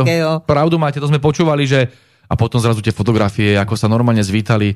Zrazu vidíte, že vlastne Robert Fico tam je vnímaný ako autorita práve preto, lebo spolu s Viktorom Ormado, Orbánom tam je jeden z najdlhšie slúžiacich lídrov v eh, členskom štáte Štýrke, Európskej únie. On tam už je štvornásobný premiér. Viete, tam sú ľudia, ktorí tam sú pár mesiacov a Robert Fico tam pozná všetko pravidelne tam chodil. To isté patrí, platí o Viktorovi Orbánovi. Myslím si, že s výnimkou ešte holandského premiéra Ruteho, ktorý momentálne už končí v politike, alebo teda v národnej politike, tak uh, tam nie, nie je skúsenejšieho lídra. A takto sa na Roberta Fica aj pozerajú. A jasné, že majú mnohokrát iný názor, ale to je v poriadku, o tom je demokracia a my jednoducho sme mierumilovný národ a nebudeme posielať zbranie na Ukrajinu a musia to rešpektovať. Môžu sa naučiť na takomto príklade, lebo príklady priťahujú. A môžu sa na to naučiť aj tí ostatní politici, ktorí sú v Európskej únii, že budú hovoriť pravdu, aj keď sa to nepatrí? Ja Môže budem, taká nádej nastať? Budem veľmi úprimný. Aby ste mali odvahu hovoriť eh, suverénne svoje postoje, tak musíte byť eh, za prvé veľmi sebavedomí a veľmi presvedčení o svojich hodnotách. Lebo to je príklad aj domácej politiky už sme sa o tom bavili aj bežných ľudí. No tak eh, keď vie, že má možnosť ohroziť si svoju prácu a riskovať svoju kariéru, tak radšej tie veci nahlas nepovie a ide s tým prúdom, občas zašomre, občas si doma buchne po stole, ale neprejavuje sa. Toto, je, toto platí aj v prípade národov a štátov. Máte politikov, ktorí si povedia, a čo ja budem riskovať, že teda sa mi tá Brusel pomstí a nebude mi vyplácať nejaké fondy a budem riskovať, že mi tam budú uh, zatvárať dvere pred nosom a ani ma nepozdravia. To bol príklad uh, migračných kvót. Spomente si, keď Robert Fico zarezal migračné kvóty uh, v Európskej únii. A to bolo rozhodnutie ma, uh, relatívne malého 5,5 miliónového štátu a tam si tam nafúčaní tí, tie mocnosti, ktoré majú 80 miliónov a 60 miliónov, hovorili, čo títo nám tu budú rozprávať, tí majú poslúchať a zrazu ten Robert Fico mal tú odvahu a spravil to, tak boli nafúčaní ešte niekoľko rokov a ani ho neodzdravili vraj vo výťahu, nám rozprával niektorý z tých lídrov. No ale išlo o slovenský národný záujem. My sme tu jednoducho nechceli mať migrantov z vtedy Sýrie alebo teraz z iného civilizačného okruhu. A ja som presvedčený, že to bolo správne rozhodnutie, lebo on bojoval za to Slovensko. A vy musíte Vy to nemôžete robiť samozrejme na permanentnej báze, že tam byť teraz za toho, ktorý Proti to bude všetkým. všetkým a všetkému. Čiže vy tam musíte samozrejme aj taktizovať a robiť diplomáciu. O tom to je. No ale potom prídu tie veľké rozhodnutia, kde sa musíte za národ postaviť. Ako to bolo v prípade migrácie. Alebo ako to je v prípade posielania zbraní na Ukrajinu. Čiže my zo Slovenska teraz nerobme že budeme na všetkých frontoch bojovať a hádzať sa o zem. To pravda nie je. A práve preto je veľmi dobré, že Robert Fico vie rozlišovať. Že keď tam máte nejaké komunike, na ktorom nejak nezáleží, môžete mávnuť rukou, lebo to vás nezavezuje. Ale pokiaľ ide o to, že by vám chceli pri, prikázať, že halo Slovensko, strátiš právo veta, alebo halo Slovensko, budeš posielať zbranie na Ukrajinu, alebo halo Slovensko, budeš posiel, tam príjmať migrantov, lebo my rozhodneme, tak vtedy chvíľ, treba buchnúť po stole a treba si nájsť ten správny okamih. Čiže Myslím si, že aj vďaka našim skúsenostiam, vzdelaniu a vďaka tým schopnostiam, ktoré Robert Fico má, tak e, toto vieme odlišiť a vieme bojovať za slovenské národné záujmy bez toho, aby sme teraz nevyhnutne museli uh, byť na nože vo všetkom uh, s kolegami z Bruselu. Toto je tá správna politika, tá vyvážená politika, ale na toto opakujem, musíte mať nejaké presvedčenie a nejaké schopnosti a to žiaľ mnohí lídry nemajú. A hrdosť. A možno aj štátnické cítenie, že viem, že niekde môžem ustúpiť, lebo nič sa nedieje svojim národom, ale niekde musím zatlačiť. Ja som presvedčený, že aj ľudia na Slovensku a teda naši voliči toto vedia. A to je to krásne, že my sa vieme o nich oprieť. Áno, lebo by sú dôkaz. Áno, a máte samozrejme aj radikálnejších voličov, ktorí si povedia, a žiadne kompromisy a nikdy a v ničom a prečo spravil takéto gesto a prečo spravil onaké gesto, keď mohol všetkým ukázať a tak ďalej. Ja to nejak tiež sebe mám mnoho, takže ja tomu rozumiem, ja to nechcem nejakým spôsobom dehonestovať. Ja tiež sebe mám uh, takú burlivú povahu a tiež mám v sebe to rebelánstvo, ktoré zo mňa nikto nikdy nedostane, ale zároveň našťastie vieme ako Slováci rozlišiť a toto platí aj pre mňa, že kde sa oplatí zabojovať a kde viete aj takticky ustúpiť, aby ste potom získali možno nové víťazstva. A toto sú veci, to je to umenie možného, o ktorom hovorili uh, ešte v štátnici v 19. storočí. O tom je politika. Umenie možného a to tomto smere je Robert Fico úplný majster. Pani prezidentka uh, tiež povedala, že ne, nedodávajme už zbranie na Ukrajinu, jej to nikto nevyčíta. Ona to, to povedala ale inak. Ona to povedala tak, že e, vtedy išlo o tú tranžu, tuším 14. balík pomoci a mm. ona iba povedala, že toto nechá na ďalšiu vládu, lebo dúfala, že v tej ďalšej vláde bude, povedzme, niektorá z koaličných strán dramaticky viacej bojovať za uh, tranžu zbraní na Ukrajinu a že to vyvolá koaličný spor. Mm. To, u nej to bolo čisto taktické, tak jej to poradili americkí poradcovia a samozrejme, že ona miluje Ameriku, miluje dodávanie zbraní a vždy obhajovala dodávky zbraní na Ukrajinu. No, to Takže toto bola taktická otázka. Toto bolo pre ňu čisto, by som povedal, taká zlomyselnosť. Ale Čaputová vždy Samozrejme, od dodávky zbraní aj militaristické postoje obhajovala a tam nie je žiaden, žiadnych pochyb. Ale my sme reálne, a tu je krásne, že sa na tom zhodla bez problémov celá koalícia, rozhodli o tom, že žiadne zbranie na Ukrajinu ísť nesmú. Ináč žiť v koalícii nebude veľmi jednoduché, lebo koalícia vždy prináša nejaké problémy. Uh, Myslíte si, že momentálne zatiaľ, ako je to v poriadku? Hej? Lebo ja napríklad tiež z revolučného ducha by som nedovolila, aby mi odstavili Huliaka, pretože mám na to právo, aby tam bol. Ale či, či teda ste všetci v podstate takí, že chápete diplomatické ja som, možnosti e, politiky? Ja som Rudolfa Huliaka veľmi silne podporoval a obhajoval. Spomente si, že uh, to boli aj z našej strany veľmi vážne vyhlásenia, pretože za prvé Rudolf Huliak získal veľmi silný mandát. On získal myslím, že okolo 50 alebo 60 tisícov hlasov vo voľbách. A nie je predsa možné, aby ho potom kadrovala liberálna kaviareň alebo ľudia s inými názormi a pani Čaputová takto dehonestovala parlamentnú demokraciu. Toto jednoducho možné nie je, pretože uh, potom by de facto nemuselo byť uh, po voľbách, ani by sme voľby mohli rovno zrušiť. Však vlastne, keď si pani Čaputová povie, že súčasťou ministerstva životného prostredia musí byť jej konkrétny model ochrany životného prostredia a nemôže to byť tak, ako hovorí pán Huliak, no tak potom na čo máme voľby? Však ľudia dali hlasy Huliakovi, preto lebo chceli práve ten model, ktorý on prezentuje. Hej? To isté platí o mne. Tak keď majú byť problém moje ľavicové názory, ktoré majú oporu 220 tisícov e, ľudí a ak nehovorím o tom celom smere, hej, bavím sa teraz konkrétne o mojich krúžkoch, no tak potom na čo boli voľby? Tak tí ľudia vlastne čo? Majú byť ticho, a všetci musíme mať názory, ako hovorí pani Čaputová, a všetci musíme byť vlastne nelavicoví, nenárodní, no tak potom na čo voľby?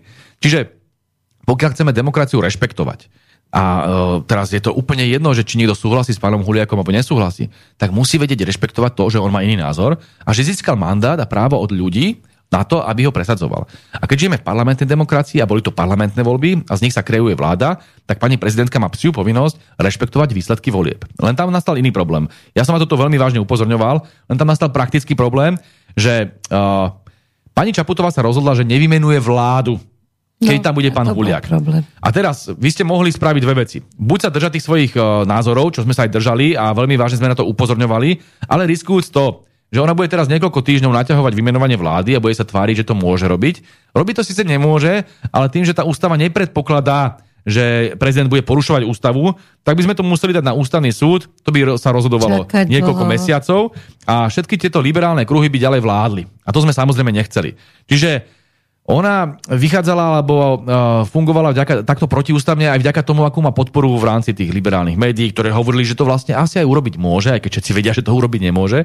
Potom tu máte všetkých tých uh, by som povedal, radoby expertov. To sú tí ľudia, ktorí uh, len vlastne replikujú tie záujmy týchto západných mocností a liberálnych kaviarní, ale predstav, hrajú sa akože na odborníkov. Toto potom máte, že Štefančík, taký ten, že politolog, hej, to je úplne násmiech. Ten človek nikdy nepublikoval nič reálne politologické, okrem nejakej úplne trapnej štúdie o kresťanskej demokracii v Nemecku, ale on netuší nič o slovenskej politike, nemá na to publikovanú ženu reálnu prácu, monografiu, netuší nič o, o povedzme ľavicových hodnotách. A potom on komentuje a kádruje a glosuje spôsobom, ktorý je na nerozoznanie povedzme od Galka alebo Matoviča, hej, aj ten slovník používa. A toto je akože politolog. A takýchto máte niekoľko. A teraz dojde teraz odborník na teatrojku, ktorý hovorí, že áno, pani prezidentka Čaputová môže urobiť takéto veci. Pritom je to zjavný nezmysel a popiera to celé podstatu parlamentnej demokracie, ale máte tam človeka s titulíkom, ktorý dostal vďaka tomu, že bol vždy úslužný možno nejakým americkým inštitúciám, ešte určite dostal aj nejakú krásnu stáž v Amerike, kde ho mu pekne vymilí mozog a tento človečik potom replikuje v teatrojke presne to, čo potrebujú títo liberáli. No a potom vytvárajú tú atmosféru, že takto to je, toto je pravda, a keby to bolo naopak, keby bol prezidentom pán Gašparovič a bola by tu vláda povedzme pani Radičovej a on by odmietol, lebo je presvedčený, že na ministerstve práce a sociálnych vecí musí byť človek, ktorý uh, pomáha práci a sociálnym veciam a pán Mihal to zjavne vtedy nebol, lebo on bol ťažký neoliberál, tak by ho nevymenoval a bolo by a povedal by, no lebo ja bojujem za chod orgánov a správny chod, toto povedala Čaputová. Ale to, to je absurdné. Takže na budúce, keď bude prezidentom republiky Blaha, tak nevymenuje nikoho, keď vyhrá voľby pravica, lebo podľa jeho presvedčenia každý minister má fungovať tak, ako si predstavuje Blaha. No výborne, ale na čo sú potom demokratické voľby? Takže ešte raz, pani Čaputová prestrelila. Ona urobila také strašné kroky aj z hľadiska referenda a z hľadiska demokracie, že ja ju neviem považovať za demokratickú hlavu štátu. Neviem, neviem. A práve preto na to upozorňujem niekedy aj symbolicky. Niekedy symbolicky, niekedy vás potom žaluje, čo tiež ako je smiešne naťahovať sa po súdoch s prezidentkou. No, viete, ono, keby sa tie súdy aspoň odohrali, ja by som samozrejme veľmi rád svoj názor obhajil, ale tie súdia nie... Sa ešte neodohrali? No, ono to je tak, že oni vám dajú ten súd, uh, ten súdca, on sa volal Chalúbka a mal Chalúbka, pán Chalúbka mal uh, vážny problém, že uh, on má na účte stovky tisíc eur, ktoré nevie zdokladovať. Potom tam má nejaké haciendy, má tam nejaké majetky. Písal o tom Smečko dokonca. Aha. Ale teraz, máte súdcu, ktorý teda je vo svojej podstate vydírateľný médiami, poviem to takto v úvodzovkách vydírateľný, že keď budeme od tebe takéto škaredé veci písať, tak budeš mať problém, hej? Oni by ho vedeli zničiť. Zoberte si, že keby to bol sudca, ktorého nemajú radi, no tak by ho zničili. To by Jasne. stačili 4 dní do neho takto tlačiť, titulky, vidíte, sudca chalúbka nevie vysvetliť a bol by zničený. Oni im dali jeden článok a už sa tomu nevenovali a iba tak ukázali prstíkom, že počuj, chalúbka, budeš poslúchať, dobre?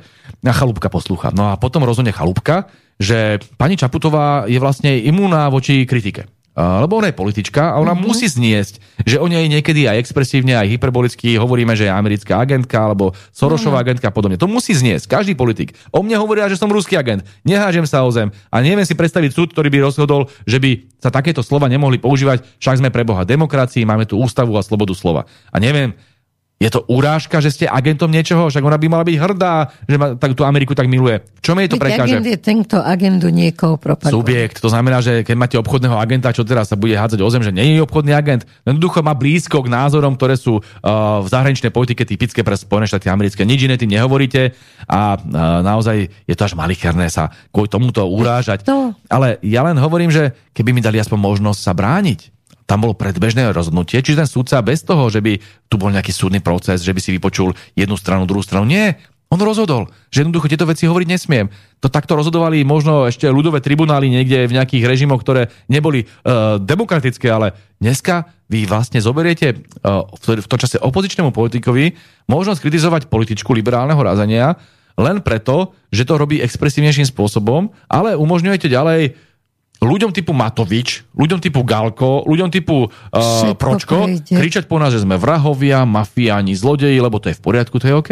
No tak potom sa ľudia pýtajú, tak zjavne tu funguje nejaký dvojaký kilometr a máme potom ešte dôveru v súdy a demokraciu? No nemáme. A potom tu máte takú atmosféru, ako tu je.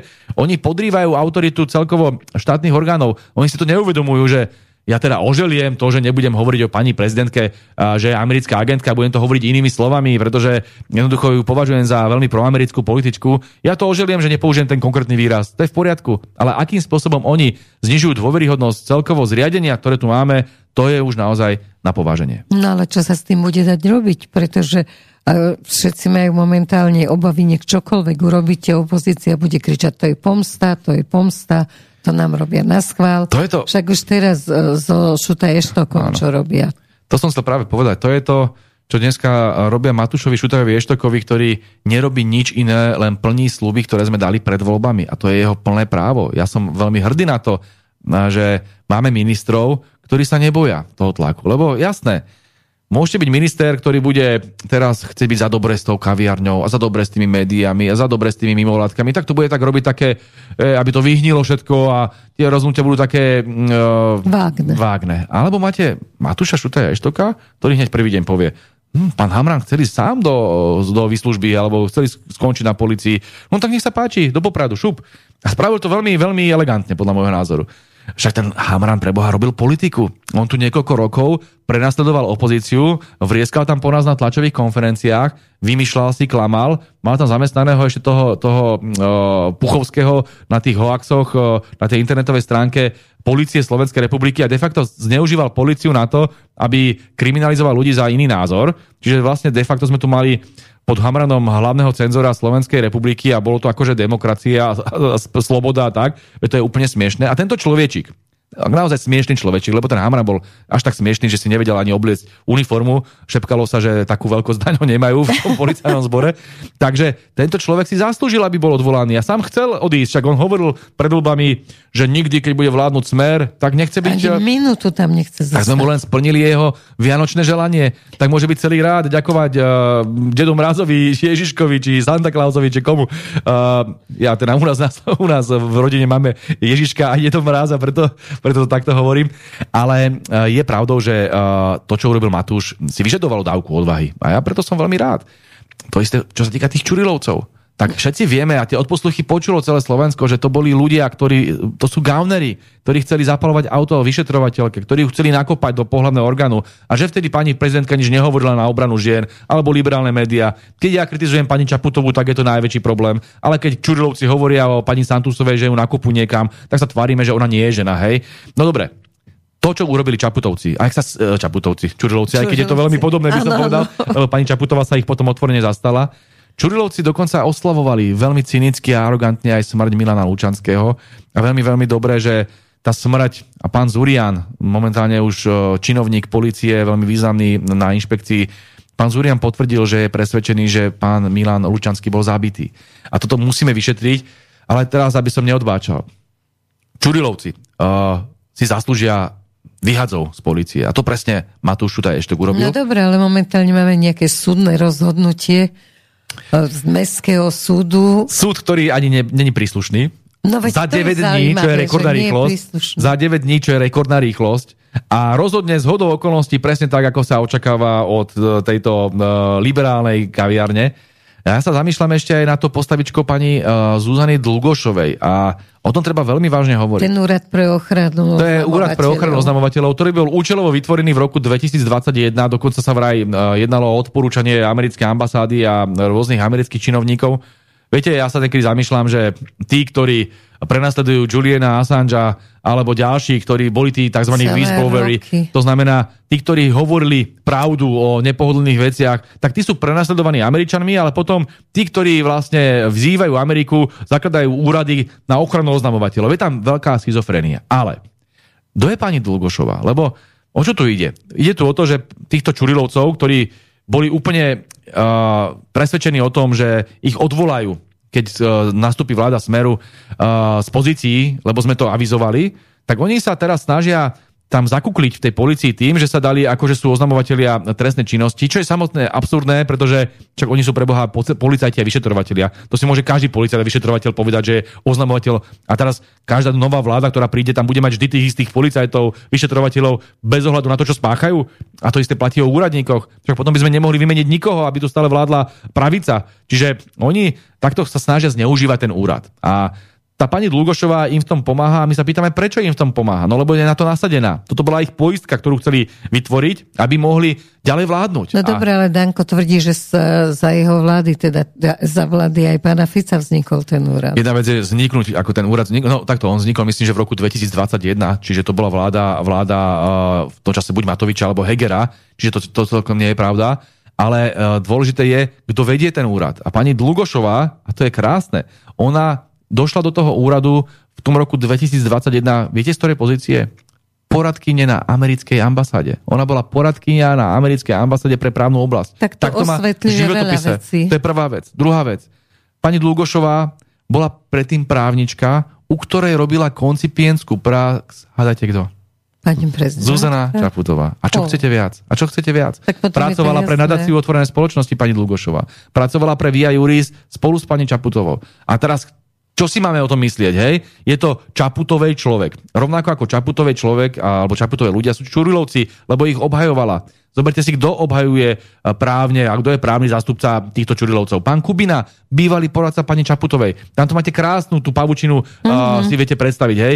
Čiže o čo tu teraz ide? Ide o to, aby pani Čaputová prostredníctvom svojej Dlugošovej, prostredníctvom svojho Kubinu, prostredníctvom svojich ču- Čurilovcov ďalej mala moc nad uh, bezpečnostnými zložkami, aby mohli ďalej robiť zle dnešnej uh, koalícii, vtedajšej opozícii, robiť zle Smeru, robiť zle Hlasu, robiť zle SNS. Toto je ich cieľ a majú tam ďalej toho svojho Lipšica, ktorý to tomu celému uh, nejakým spôsobom uh, velí.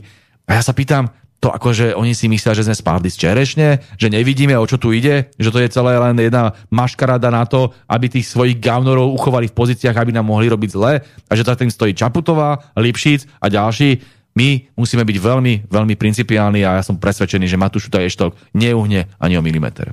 Áno, dnes povedal, že má dosť široké ramena, aby teda na nich uniesol všetko toto. No samozrejme, že opozícia bude e, veľmi, keby som sa chcela ich slovami vyjadrovať, tak by som povedala, že toto fatálne zlyhanie uh, je vlastne trestuhodné. Takže vy budete musieť neustále asi chodiť po súdoch, lebo to vyzerá, že pani Kolíková je taká nadšená v tom, ako bude podávať neustále nejaké trestné oznámenia až potiaľ, a teraz hovorím v úvodzovkách za všetkých, nie ako opozícia, ale hovorím za to, že pokiaľ sa naozaj nevysporiadate právne s týmito ľuďmi, lebo celé Slovensko opäť v úvodzovkách, hovorím ako opozícia, čaká na to, čo bude s Lipšicom, či ho tam nechajú, naozaj, či s Čurilovcami ten boj sa vyhrá a či nastane poriadok v policii a či otvoríte trestný zákon. Začal by som možno tými súdmi, lebo hovorili ste o rozhodnutí súdu a máme tu teraz čerstvú kauzu, ktorá ukazuje, ako fungujú slovenské súdy. Spomente si, čo robili sudca Najvyššieho súdu Paluda a sudca Najvyššieho súdu Kliment na verejnom parkovisku, jak sa tam pomlatili ako dvaja somráci o krabicu čúča. Toto je tak niečo nedôstojné, ale viete, lebo človek, človek povie súd, súdca a predstavíme si dôstojnú ľudskú bytosť, ktorá uh, rozhoduje spravodlivo, je vznešený a tak ďalej. A potom tam máte takýchto dvoch šaškov. A t- t- to sú presne tí sudcovia z tej Lipšicovskej chobotnice. Kto je ten Paluda? To je bývalý kandidát Sasky. A ten, ktorý tu naháňal, myslím, že dokonca aj Kotlebu a Mazureka a kritizoval Roberta Fica za svoj názor. To je Paluda. A kto je Kliment? Kliment je jeden z tých hlavných Matovičových bielých koní, ktorého chcel presadiť na generálneho prokurátora a ktorý je strikom pána, myslím, Repu z tej špeciálnej prokuratúry, čiže to prepletenie medzi špeciálnou Lipšicovou prokurátorou a týmto najvyšším súdom cez Klimenta a ten jeho senát, to je úplne hrôza, však on má vyše 6 rozhodnutí ústavného súdu, že konal protiprávne, protiústavne, že ničil ľudské práva a on to robil v tých najťažších veciach, kedy bola odobraná sloboda ľuďom, kedy posielal ľudí do väzby. Kvôli nemu skončili vo väzbe práve tí politicky prenasledovaní mnohí predstavitelia bývalého, bývalej vlády. A ja sa teraz pýtam, to tento pán je ten sudca, ktorého máme brať vážne? Ktorý tá autorita? Kliment? Však ja teraz budem veľmi možno aj úprimný kto vráti Davidovi Lindnerovi ten rok života, ktorý strávil protiprávne vo väzbe? Má malé deti, tie ho rok nevideli. A teraz sa budeme tváriť, že to je v poriadku? Gašpar, a Kliment, rok vo väzbe. A Tibor Gašpar to isté. Rok vo väzení protiprávne, protiústavne a Jediné, čo teraz povieme, že prepáč, sorry a ideme ďalej a ďalej bude takýto Kliment, ďalej bude takýto ľudia alebo záleska, ktorá je milenkou pani Todovej, čo sa ukázalo, že tým pádom ju to diskvalifikuje zo sudcovského stavu. Ona nemôže byť nezávislá a zjavne zneužívala aj to uh, svoje priateľstvo alebo svoju uh, náklonosť sexuálnu voči pani Todovej a vzájomne si pomáhali. A na toto nemáme upozorňovať? Takto fungujú slovenské súdy a potom sa môže stať, že niekoho nespravodlivo odsudia, ako to bolo v prípade viacerých aj nominantov v minulosti? Ja som presvedčený, že musíme urobiť poriadok so súdmi. Musíme urobiť poriadok s prokurátorou a myslím teraz špeciálnu prokuratúru, ktorá tu fungovala ako Matovičové gestapo, ktorá tu prenasledovala úplne účelovo ľudí a výsledkom bol, že uh, zomrel Milan Lučanský, že zomrel uh, advokát Krivočenko, ja by som na mieste pani Kolíkovej, o ktorej hovoríte, chodil po kanáloch. Však ona sypala sol do rán v čase, keď bol, e, bola čerstvá smrť Milana Lučanského jeho rodine. To si kto môže dovoliť? Ona sa cynicky odbavovala na advokátovi Krivočenkovi a kvôli nej zomrel, alebo kvôli rozhodnutiu rezortu. Takže toto, keď dneska rozpráva pani Kolíková, tak ľudia naozaj už zúria. To je ako, ja som presvedčený, že tam je aj veľa emócií. To je tak arogantné, tak cynické, tak uh, nechutné a neženské by som povedal v jej prípade, však nech pre Boha aspoň trošku emócie ukáže, však nemôže byť ako Terminátor, keď zomre Milan Lučanský a on naozaj zomrel veľmi záhadným spôsobom, to si povedzme, však tam je x dôkazov, že za prvé toho 8. decembra, či uh, keď bola tá bitka, kde sa akože, uh, jak to bolo, samou vylúpol si oko a fotko sa opapučil, tam bol úplne jednoznačne zbytý, dobitý. A je dosť možné, že na následky tohto zranenia mohol aj neskôr umrieť a potom to nafingovali. Alebo je tam možnosť, že to e, bitky pokračovali, keď tam raz jedna bitka, tak mohla byť aj druhá. Tam je viacero indicií, že ten prípad nebol dostatočne vyšetrený, čo je pochopiteľne uh, veľmi pravdepodobné, lebo počas éry temná, ktorá tu bola, kedy tí vyšetrovatelia a prokurátori sa veľmi báli hovoriť o týchto politických kauzách a je úplne zjavné, že Milan Lučanský vedel mnohé veci a asi zjavne musel byť zlikvidovaný toto musíme vedieť vyšetriť a ja sa spolieham aj na Adama, e, jeho syna, ktorý je dneska poslancom parlamentu, že bude do tejto veci búšiť ďalej a ja mu budeme veľmi držať palce a podporovať ho. No dúfajme, lebo opozícia už zasa kričí o tom, že akým právom sa chcete zaoberať tým prípadom, ktorý je už uzatvorený Zaprvé nie a jednoducho hotovo. Za prvé nie je uzatvorený a za druhé treba to prešetriť, pretože my nemáme dôveru voči čokoľvek, čo sa tu páchalo počas tých troch rokoch uh, tie rozhodnutia boli mimoriadne kontroverzné a keď sudcovia alebo vyšetrovatelia ako Čurilovci alebo prokurátori ako je ten Kysel, Repa alebo Šurek a tak ďalej, keď títo o niečom rozhodnú, alebo Lipšic, alebo Matovič, tak my máme tomu dôverovať a to si robia srandu z ľudí. Samozrejme, že tomu nedôverujeme a aj v prípade toho, čo sa stalo Milanovi Lučanskému, to musí byť vyšetrenie, čo tam naozaj, čo sa tým bolo. Ako ešte raz, to, ako ho tam zmlátili, s najväčšou pravdepodobnosťou tie zranenia, alebo tie veľmi uh, podozrivé veci. Žitný o tom písal na internete. Tak. Alebo, že, alebo že on, on sa akože obesí, ale chýba mu potom v pitve uh, tam t- ten uh, otlačok, ktorý máte po obesení a podobne.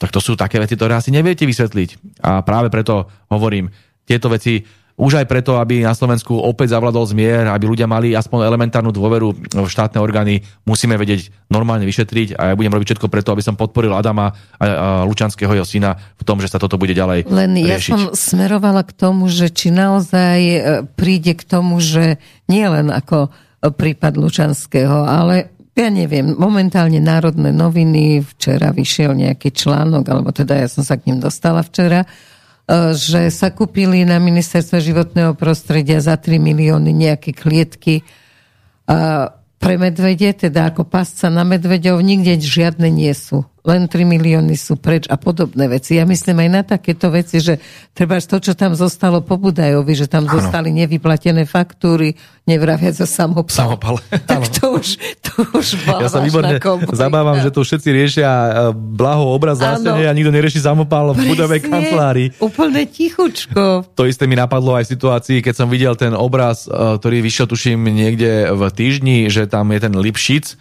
a akože odseknutá hlava generálneho prokurátora, odseknutá hlava, myslím, Roberta Fica a ďalších predstaviteľov. A to sa tvárime, že to je v poriadku. No to je vlastne ako keby výzva k vraždám, hej.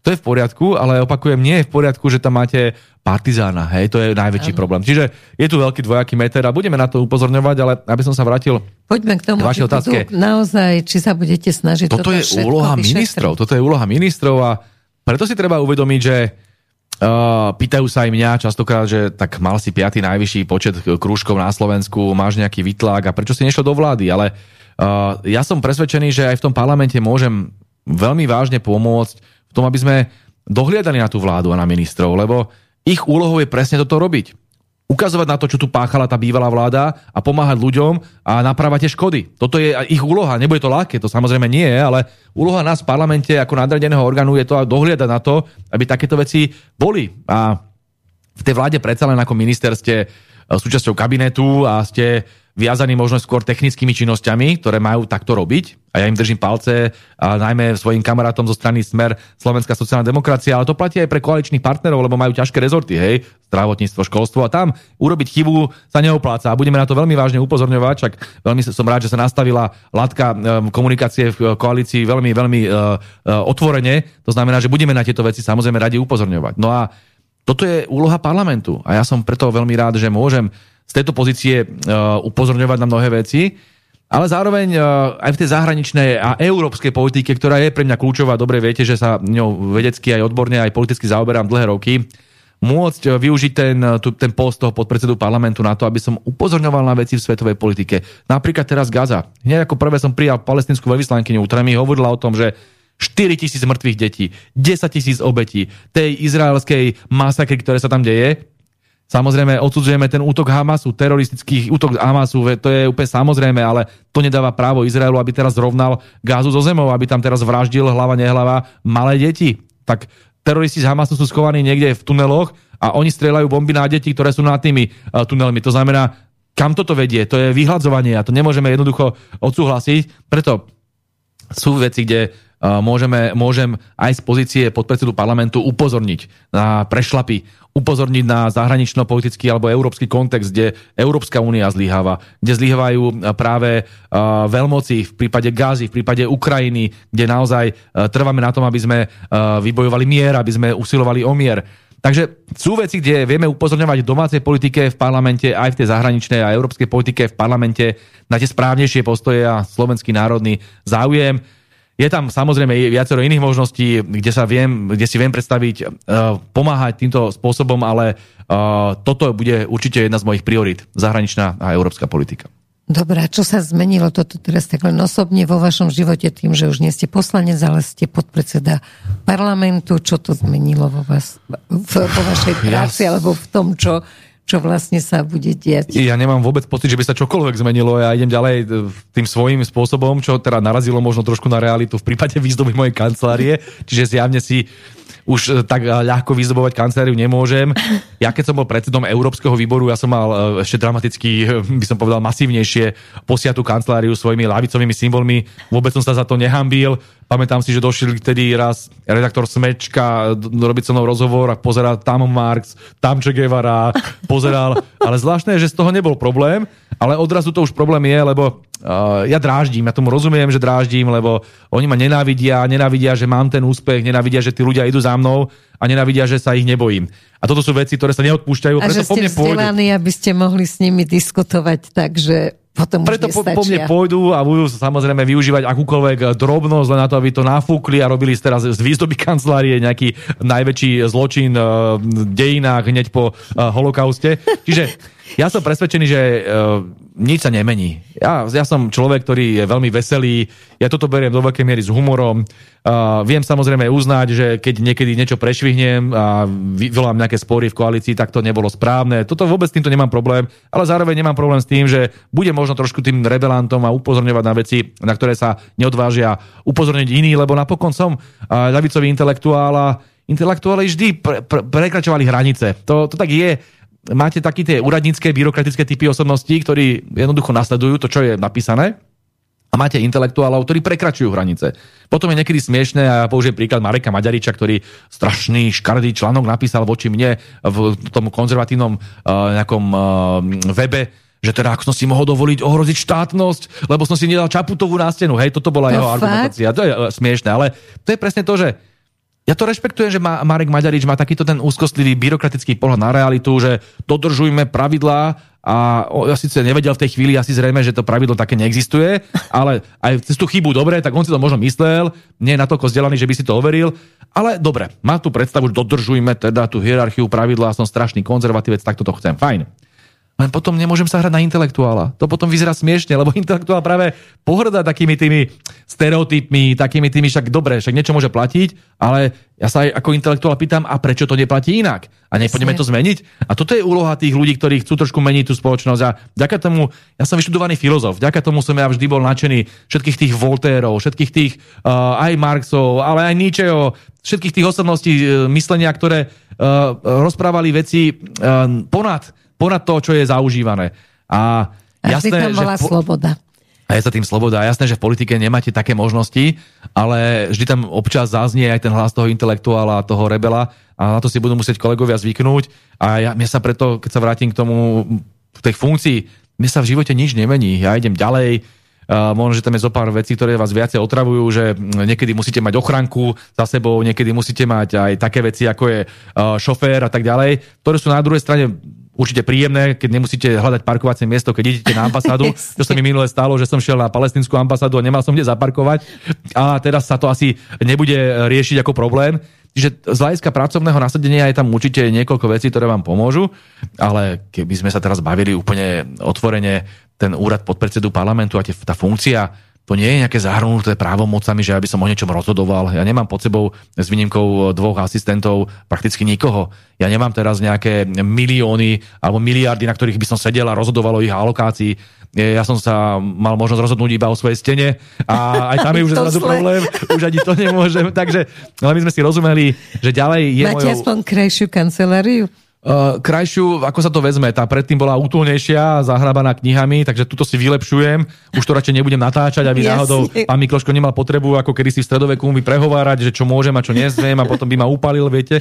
Takže ja tú kanceláriu naozaj nepovažujem za ničím, uh, ničím povznášajúcim natoľko, že by som kvôli tomu teraz bol na tomto úrade tá moja úloha je ďalej tá istá, preto Chyťte hovorím. si kryštáľovú guľu a povedzte, koľkokrát si myslíte, že vás budú odvolávať v tejto funkcii? No začali veľmi z hurta.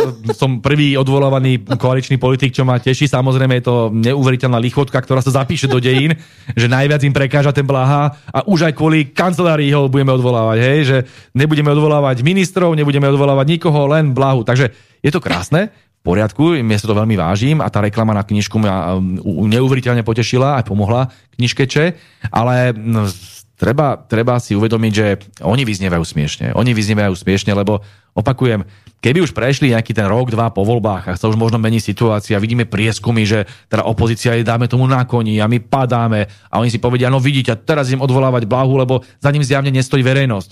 No lenže halo, sme tu dva týždne po voľbách pomaly, alebo mesiac po voľbách tam získala strana Smer jasné víťazstvo vo voľbách, čiže ľudia za nimi stoja. A za tým blahom stoja ľudia, je piatý najkruškovanejší, tak vlastne nebudeme odvolávať za niečo, čo vlastne sluboval vo voľbách, že robiť bude. A, to a za jeho ľavicové a národné postoje. No tak je to smiešne potom. Tak asi dáme tam nejaký čas uh, verejnosti na to, aby zmenila možno názor a oni v tom môžu dúfať a presvedčať ich, ale kým tento názor verejnosť má, tak je úplne absurdné, že nás odvolávajú za niečo, čo sme slubovali, že robiť budeme. Preto Môžu ma odvolávať aj tisíckrát, mne to len pomáha politicky, ja s tým naozaj problém nemám. Ja som si už o sebe vypočul v tých liberálnych pátkoch toľko vecí a keby ma toto nejakým spôsobom zaujímalo, tak už dávno nie som v politike, ale to sa od, okolo mňa odráža, mňa to absolútne neznepokojuje. Ľudia, ktorí sú častokrát menej vzdelaní a majú možno primitívnejšie spôsoby, tak radi nadávajú na mňa, ale a to mám brať teraz vážne, keď chodíte v zoologické záhrade okolo toho uh, výbehu šimpanzov a oni tam vrieskajú, kvičia alebo čo to robia, škriekajú, tak si sa nebudete urážať, že nie. Takže treba to brať veľmi podobne. Pokiaľ niekto intelektuálne nestačí, tak ho nemusíte brať vážne. A ja to takto robím. Ja si vážim ľudí práce, ktorí tiež nemusia mať veľké školy, nemusia mať veľké knihy, veľké vzdelania, ale majú zdravý rozum a idú si za ním a tých si stokrát viacej vážim ako týchto radobí intelektuálov z liberálnych kaviarní, ktorí nemajú za sebou zďaleka toľko vzdelania ani knihy, ako mám ja a keď mi týchto niečo vyčítať, tak to naozaj ignorujem. Migrácia bude veľmi veľký problém, ale z môjho pohľadu migráciu necháme, keď zostane čas. Možno zostane ešte máme, myslím, nejakých 15 minút, ak sa dobre pozerám. Ano, takže by sme dali, takže by sme dali. Čo mňa trápi veľmi, veľmi, veľmi je školstvo. A myslím si, že to je o mnoho dôležitejšie, ako tomu prikladáme význam. A troška vás sklamal pán Drucker, keď povedal, že a vlastne tam je takmer všetko v poriadku, že tam nejako netreba veľmi sa angažovať, tak tak ja som vašu predstavu školstva, aspoň potešte moju dušu, že nie je tam všetko v poriadku a že treba veľa, veľa urobiť v oblasti školstva, lebo progresívci oslovujú hlavne mládež, chodia po školách a chodili, aj keď školy majú byť apolitické, pred voľbami tam chodili a proste robia všetko preto, lebo asi im dobre radia zvonka, že keď nepodchytíš mládež, tak je to zbytočné. Ja rozumiem aj tej emócii, ktorú cítim eh, v alternatívnych médiách a v okruhu čitateľov, poslucháčov a divákov alternatívnych médií. Sú to napokon mnohokrát moji voliči a ľudia, ktorí eh, veľmi dobre rozumejú tomu, čo hovorím a rozumiem tomu, že sú znepokojení. Pretože niektoré tie vyhlásenia naozaj neboli najšťastnejšie.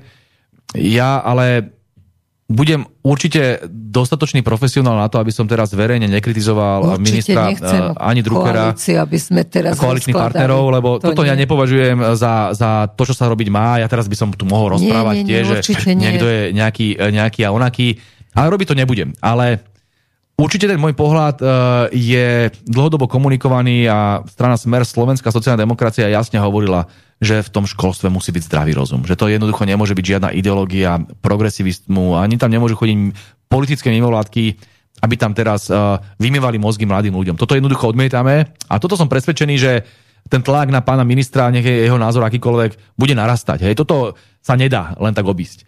V programovom vyhlásení vlády to určite naformulujeme správne, nechcem to komentovať predtým, ano. ale v tejto fáze viem povedať, že uh, treba rozlíšiť, aby sme zase nepodliehali tým emóciám dva druhy mimovládok vo všeobecnosti, ale aj na školskej úrovni. Jedna je pozitívna. To sú tie mimovládky rodičovské združenia, šachové turnaje, čo usporadajú, olimpiády matematické, čo usporadúvajú. Uh, máte rôzne mimovládky, ktoré sa venujú Pomoc chudobným, uh, pomoci chorým deťom a podobne. Však to sa samozrejme musíme podporovať a o tom, o tom vôbec nie je reč. Ale potom tu máte politické mimovládky, Via Juris, Globsec, nadácia otvorenej spoločnosti a mohol by som pokračovať. A tieto mimovládky škodia Slovensku. Tieto mimovládky sú de facto trojskými koňmi západných nadácií, západných vlád, ktoré ich financujú častokrát a ktoré potom majú za úlohu režimové zmeny alebo útoky na aktuálne vlády, pokiaľ vlády neposlúchajú. A teraz našou úlohou je oddeliť tieto, dve, uh, uh, druhy, tieto dva druhy mimovládok, aby sme neuškodili tej jednej, lebo chceme naozaj ešte raz veľmi silne pomáhať Zoberte si, do tohto nevládneho sektoru patrí aj Matica Slovenska. Patrí tam aj zväz protifašistov a podobne. Tým treba veľmi výrazne pomáhať. Ale potom opakujem, máte tieto liberálne, progresivistické, spopolitizované mimovládky, ktoré za prvé, a to chceme veľmi vážne nad tým diskutovať, za prvé musia stransparentniť svoju činnosť. Na tom nie je nič zlé. Chceme, aby ukázali, odkiaľ majú peniaze a keď ich majú zo zahraničných zdrojov, tak sa chceme inšpirovať možno tým americkým zákonom FARA, ktorý pokiaľ funguje teda v takej vyspelej demokracii a takým, tak, tak, taký vzor pre našu pravicu, že tak asi nemôžu namietať, pokiaľ by fungovala aj na Slovensku, že nie. Takže takéto niečo by sme si možno mohli zobrať ako inšpiráciu a pokiaľ teda sú agentami nadácií zo zahraničia a dostávajú od nich peniaze, tak nech si to napíšu pekne, že sú zahraniční agenti, aby každý vedel, že pokiaľ povedzme nadácia Zastavme korupciu je financovaná zo strany zakladateľa milionára z ESETu, tak nech každý vie, že je financovaná ESETom. A pokiaľ vieme, že povedzme nadácia otvorenej spoločnosti je financovaná z Ameriky, nech každý vie, že je to americký zahraničný agent. A tak ďalej, môžeme pokračovať. Čiže toto je veľmi kľúčové. Globsec je financovaný zbrojovkami. Zbrojovkami či už z Ameriky alebo z iných západných štátov. No tak pýtame sa, prečo by potom nemali figurovať ako zahraničný agent týchto zbrojoviek. Ľudia majú mať právo na informácie. To je transparentnosť, o ničom inom nehovoríme. Ale potom tu máte aj otázku financovania. A tam treba otázku položiť veľmi vážne prečo by mal štát a jednotlivé ministerstvá financovať politické mimovládky, lebo nech sa páči, nech si založia politické strany a potom budú financované podľa zákona, ak vyhrajú voľby, alebo ak sa dostanú cez 5% alebo 3% vo voľbách, nech sa páči. Ale pokiaľ sa nedostanú, tak nemajú mandát na to, aby Oni od štátu dostávali peniaze. demokraciu. Samozvaní strážtovia demokracie alebo nejakých systémov tu už boli aj v minulosti, však napokon mi sa zdá, že aj fašisti hovorili o strážení národa ano. a strážime národný záujem a do tej miery, že si oni povedali, že oni jediní vedia určovať, čo je pravda a oni to určovať budú. No ale takto asi nechceme fungovať, že je tu demokracia, voľby rozhodli. Neviem o tom, že by mimovládky uh, prešli si tom volebného procesu. To znamená, že asi o sebe nemôžu hovoriť, že sú tí strážcovia pravdy, lebo zjavne podľa ľudí pravdu nemajú. A pravda je relatívna v tom politickom zmysle slova, že e, neexistuje jedna pravda s veľkým P. Máte rôzne presvedčenia, rôzne hodnotové nastavenia, máte rôzne interpretácie faktov a lavica, pravica, liberáli, konzervatívci, zelení, nezelení, teraz uh, spolu zápasia o to, ktorá pravda zvíťazí. Hej? No a nemám pocit, že by teraz mimovládky liberálneho razenia, lebo to sú častokrát mimovládky veľmi silne proamerické, proliberálne, progresivistické, slniečkarské, mali mať teraz nejaký patent na pravdu a mali mať nejaké právo na to, aby dostávali peniaze od štátu, že by štát mal povinnosť im vyplácať nejaké zdroje. A prečo by im mal vyplácať nejaké zdroje, sa pýtam. Naopak, my musíme veľmi jasne povedať, že my chceme podporovať normálnu, slobodnú súťaž názorov a pluralitu. A to platí pre mimovládky aj pre médiá. Ja sa pýtam, keď v mimovládnom sektore nemajú peniaze národné, alebo ustanovizne, alebo ľavicové ustanovizne, ale majú iba pravicové, liberálne, ktoré navyše dostávajú peniaze častokrát ešte zo rôznych finančných skupín. Zoberte si, ako ich financuje GNT, ako ich financuje Penta, ako ich financuje ESET a tak ďalej. Oni majú naozaj obrovské množstvo zdrojov.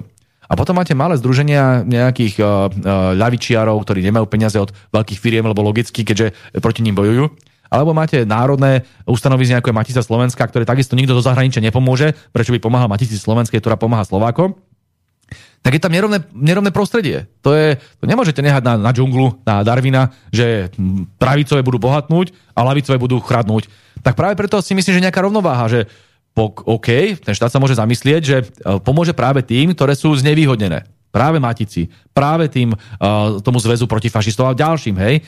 Ale nemá právo, ale povinnosť štát pomáhať tým naj, naj, najbohatším, tým, ktoré tu majú tu dominantné postavenie. Preto nám ide o pluralitu. To nie je o tom, že by som chcel iba jeden, jednu formu názoru. Ale keď vidím, že tu má hegemóniu jedna forma názoru, tak to musím vyvažovať. O tom je ten štát, férový štát. A to platí aj o médiách. My nechceme spraviť, povedzme, zo slovenskej televízie a rozhlasu vládnu hlasnú trúbu, tak ako to bolo za Matoviča. My nechceme takéto niečo robiť. My chceme iba čistú nezávislosť, objektivitu, pluralitu a vyváženosť. To je základ. To je v zákone stanovené. Takže určite nebudeme žiadať, povedzme, od moderátorov e, slovenskej televízie, aby si do televízií volali e, iba zástupcov nášho tábora aby sme sa povedzme o, o tematike Ruska bavili len s Chmelárom, Čarnogurským a Blahom. Hej? To by Toto ľudia nechceme. Vypínali. To by ľudia vypínali. Koho by to bavilo? Ale asi je úplne normálne očakávať, že keď bude diskusia povedzme o Rusku, tak tam bude na jednej strane povedzme ten ich Demeš a Káčer a na druhej strane Čarnogurský a Chmelár. Alebo Drulák, alebo niekto, kto má iný názor. Chápeme, že aj to ľudí viacej baví, veď to pre Boha musí byť aj komerčne zaujímavejšie, že sa pozriem si diskusiu, kde si vymenia názor profesor, ktorý je proruský a profesor, ktorý je proamerický. Poviem to toto zjednodušenie, hej? A asi to je aj zabavnejšie a potom si to kúknete toho Havrana, povedzme na tej STVčke a tam vidíte Demeš, Káčer, Vlachovský a ja neviem, Šebej sa stretnú, hej? No čo tam asi bude zaujímavé na tom? Nič, každý bude iba nadávať a kopať do Fica a do Ruska. A všetci to dopredu vedia, Havran bude pritom asistovať a tiež bude kopať. A oni sa tam v tej bublinke teraz kopú, zneužívajú na to verejný priestor a ja sa pýtam, toto majú platiť daňoví poplatníci? Ako zábudníme. Preto ja iba hovorím, že takéto niečo my nechceme dopustiť. Bude to chvíľku trvať pochopiteľne a ja držím Martine Šimkovičovej ako novej ministerke kultúry veľmi palce, aby túto oblasť regulovala ďaleko efektívnejšie a ja mám osobný záujem aj na tom, aby sa regulovala aj oblasť sociálnych sietí, aby to preboha nefungovalo to tak, že americká korporácia si vypne politika alebo vypne ako človeka, alebo má iný názor a že tu nemá žiadnu kontrolu súdov a že to nemôže nikto zhodnotiť verejný činiteľ alebo verejný súd, že halo, čo robíte? Ako je možné, že ste niekoho vypli? Však ten nič neporušil. Čo človek sa nemá na koho obrátiť, veď to je úplne absurdné. Teraz to... majú ešte lepšiu. Teraz vypli, čo máme s Mimi Šrámovou online tu a teraz, Aha. tak oni to nevypli, ale napísali nám, že zastavujú monetizáciu bez no, tak toto sú, tak to, tak to Čiže... oni rušia, rušia alternatívne názory alebo iné názory. Čiže len človek, ktorý de facto nadbieha tomu režimu, ktorý si želajú Američania, môže mať právo vyjadriť svoj názor a môže a nejakým spôsobom ich šíriť a zarobiť na ňom. Toto je to, čo je to na tých sociálnych sieťach, čo je veľmi nebezpečné. Oni najskôr vytvorili ilúziu, že sociálne siete prichádzajú pre ľudí, aby mohli vyjadriť akýkoľvek názor. A toto bolo niekoľko rokov. Zoberte si, že aj na tom Facebooku bola viac menej neobmedzená sloboda slova. A oni za mm, v procese tej hry zmenili pravidla, čo sa nesmie robiť, hej? že nikdy v žiadnom športe nemôžete hrať futbal 11 na 11 a zrazu zmeníte po počase, že budete hrať 20 na 5. Hej? A toto oni spravili, že Zrazu, keď všetci tí ľudia naskočili na tú sociálnu sieť, povedzme Facebook, sú tam 3 milióny ľudí, povedzme na Slovensku, a oni zrazu povedia v polke hry, v polke polčase, hej, že už môžu byť na tomto uh, portfóliu iba názory tohto typu. A keď budete mať iné názory, povedzme na očkovanie, Koniec. povedzme na Ameriku, povedzme na Rusko a povedzme, tak končíte. A teraz tí ľudia si už zvykli, už tam sú, už to neviete len tak ľahko nahradiť. Aj pre politika je to veľmi ťažké. Ja som napríklad prešiel na Telegram a to som bol predtým na Facebooku najsledovanejší politik, hej. A na Telegrame máte namiesto 3 miliónov 100 tisíc ten full house, hej, ten, ten akože plný do, dom. No a potom samozrejme tie čísla nemôžete mať také isté. Tam mám momentálne 40 tisíc sledovateľov, predtým som mal 170 tisíc. Ale napriek tomu sa im nepodarilo zničiť ma, lebo sa tie moje posolstva šíria aj na YouTube, aj na Facebooku. Tí ľudia to spontánne, organicky robia. A ďaká tomu som potom dostal aj také množstvo krúžkov vo voľbách.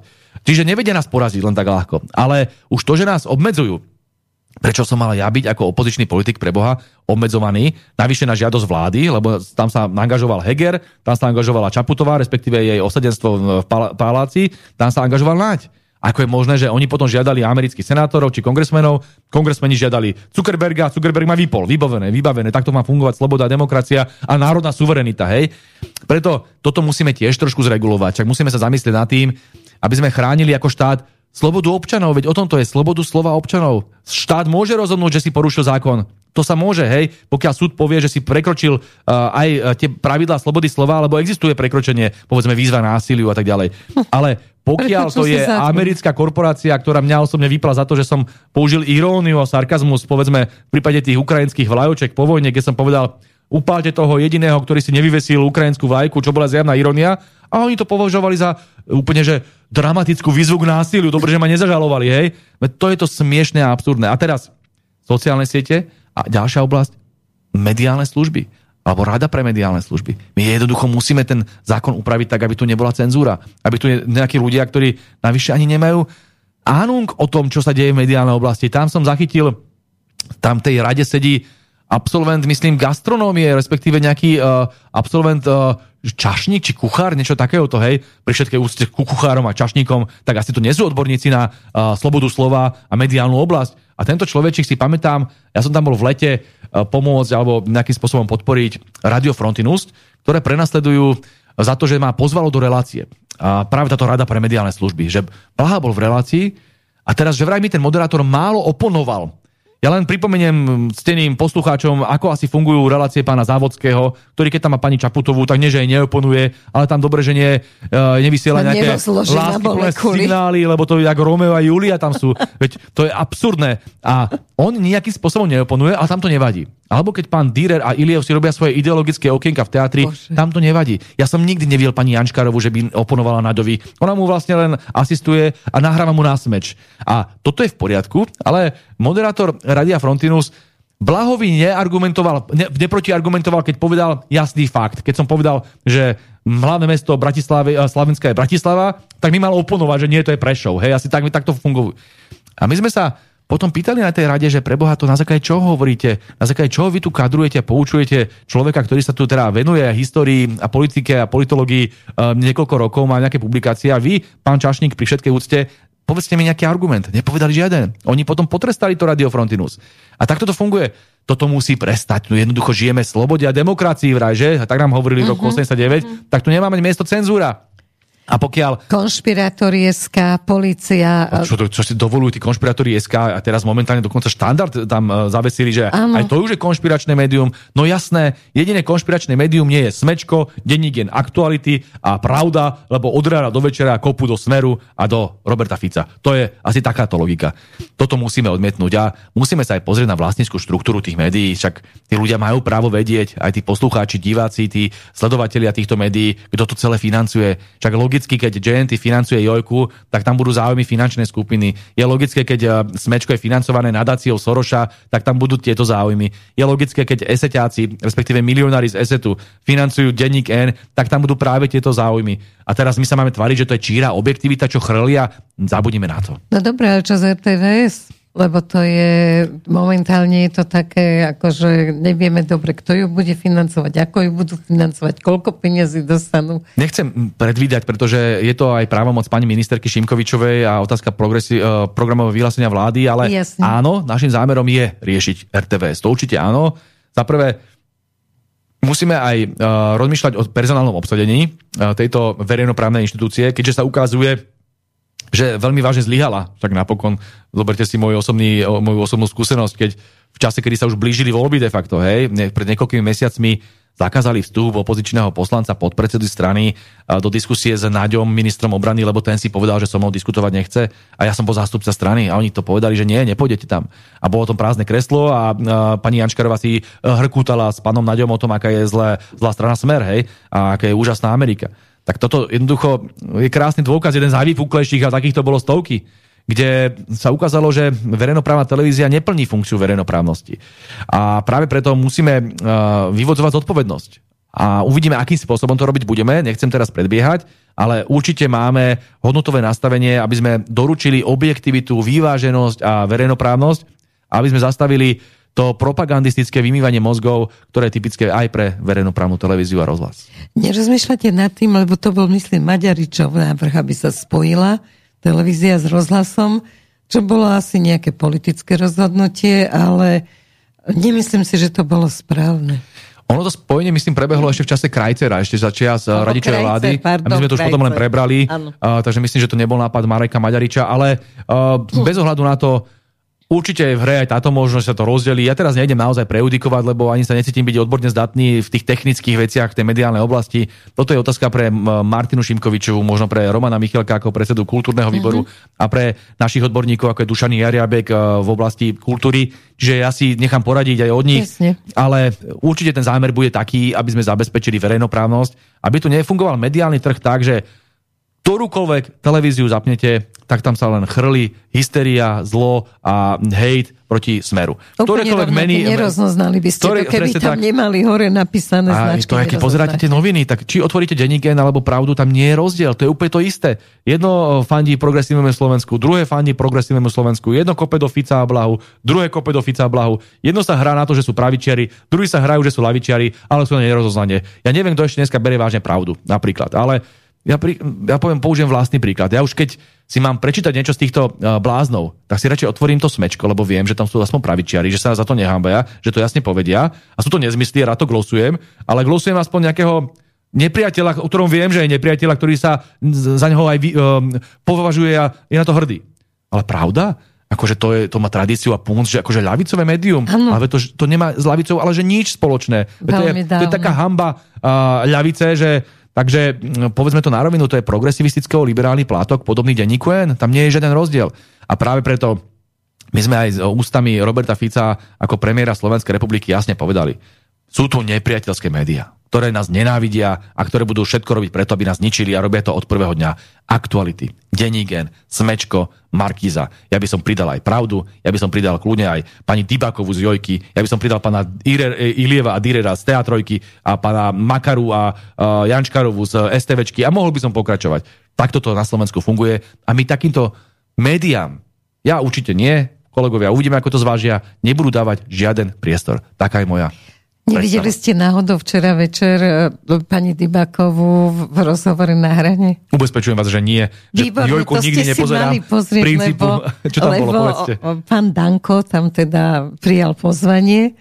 No a to nemala robiť, pretože sa dozvedela, že je drzá, že je neschopná, že je nespravodlivá a že keď sa bude takto uškrňať, tak ako on tam proste je z toho na nervy, že a, a, a že celá tá jej žurnalistika je absolútne plitká, pretože začala o tom, že povedal nejaké menu a teraz chceli ho tam mm. so Šimečkom na tom chytať, že akože je to hlupači, ktorý si myslí, že k tomu... Na čo tam išiel? Ja si osobne myslím, že najsprávnejšie je úplne ignorovať takéto médiá, do Markizy a Jojky. Na čo chodí? Lebo Viete, Andrej Danko je veľmi uh, významný politik a zvyšuje im uh, sledovanosť. Presne. To isté platí pre Roberta Fica. No na čo by chodil do Markizy? Aby im zvyšoval sledovanosť? Oni to berú z komerčného hľadiska, oni na tom zarábajú a my tam máme chodiť a hada sa tam s nejakou Divákovou alebo s nejakým Kovačičom. A k čomu je to dobré? Však všetci vedia, že nás budú porušovať, prerušovať po každej, v každom slove, že tam budú používať demagógiu, že sú jednostranní, že budú nadbiehať tomu Šimečkovi. Na čo tam do tých médií vôbec chodiť?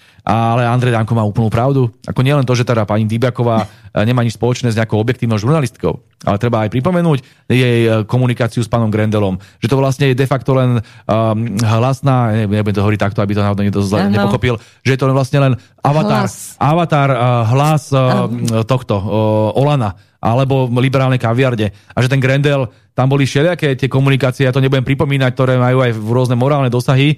No a Pani Rybaková sa ukázala ako hlavná cenzorka už v čase, kedy ani mňa nepovo- nepozvala do relácie, aj keď ma smer navrhoval a ešte si dovolila takú drzosť, že v úvode relácie, ja som dal aj trestné oznámenie za to na ňu, takú drzosť, že v úvode relácie povedala, že tohto konkrétneho politika mňa nebude nikdy pozývať, lebo ma nemá rada, lebo neznáša a tak ďalej. Toto je novinár, ako novinár má a moderátor má ponúknuť jeden názor, druhý názor a nech si divák urobí z toho vlastný názor. A nie, že ona bude cenzurovať a takto kidať a zneužívať verejný priestor. Ale opakujem, spýtajme sa, kto vlastní Jojku?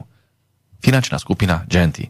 Kto vlastní SME? Kto vlastní Dennígen? Kto vlastní tieto médiá? A tam máte odpovede na všetko. Viete, tváriť sa, že to sú nejakí novinári, ktorí sú strážcami demokracie alebo niečo podobné, to je absurdné. To sú veľké fa- firmy, ktoré si ošetrujú vlastné ekonomické záujmy a dáva tam nejakého lavičiara, hádam nebudú, však by ich mohol poškodiť. Takže e, preto Andrej Danko má moju plnú podporu v tom, že povedal od srdca, čo si o Dybakovej myslí. Ak teda povedal, ja som to nevidel. Povedal, ale povedal to veľmi expresívne, takže určite to budú plné noviny. Takže zrejme si to budete... Ja si to potom pozriem, Pozrieť. nechcem teda, akože pokiaľ tam hovoril nejaké veci, ktoré, ale ja som... Nie, ja, nie len- ja Andrej Danka poznám ako veľmi spravodlivého politika, to znamená, že určite už bol povedal, ako určite povedal to čo, to, čo asi si myslí aj väčšina, väčšina Slovákov. Ale ja by som aj ľudí vyzval, ja to tak robím. Ja Dybakovú nepozerám. Mne je úplne jedno, čo tam má, koho tam má. Potom mi možno povedia poradcovia a, alebo asistenti, že čo sa tam odohralo. Ja si týmto kaziť určite štvrtočný večer nebudem. Výborné futbaly bývajú v tomto čase, takže odporúčam divákom, aby si radšej spríjemnili večer a nepozerali Dybakovú, lebo to nikam nevedie. A my ženy si dajme masku, ktorú nebaví futbal, aby sme boli krásne a svieže. A asi tak. No vyzerá to, že k tej migrácii sa už nedostaneme, nestretávame sa naposledy, tak Áno. ako ste slúbili, tak budete chodiť pravidelne, ako ste S veľkou chodili. radosťou.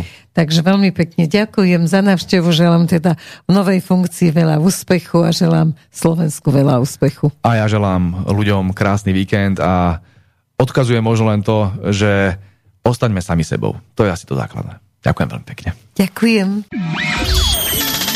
Táto relácia vznikla za podpory dobrovoľných príspevkov našich poslucháčov. I ty sa k ním môžeš pridať. Viac informácií nájdeš na www.slobodnyvysielac.sk Ďakujeme.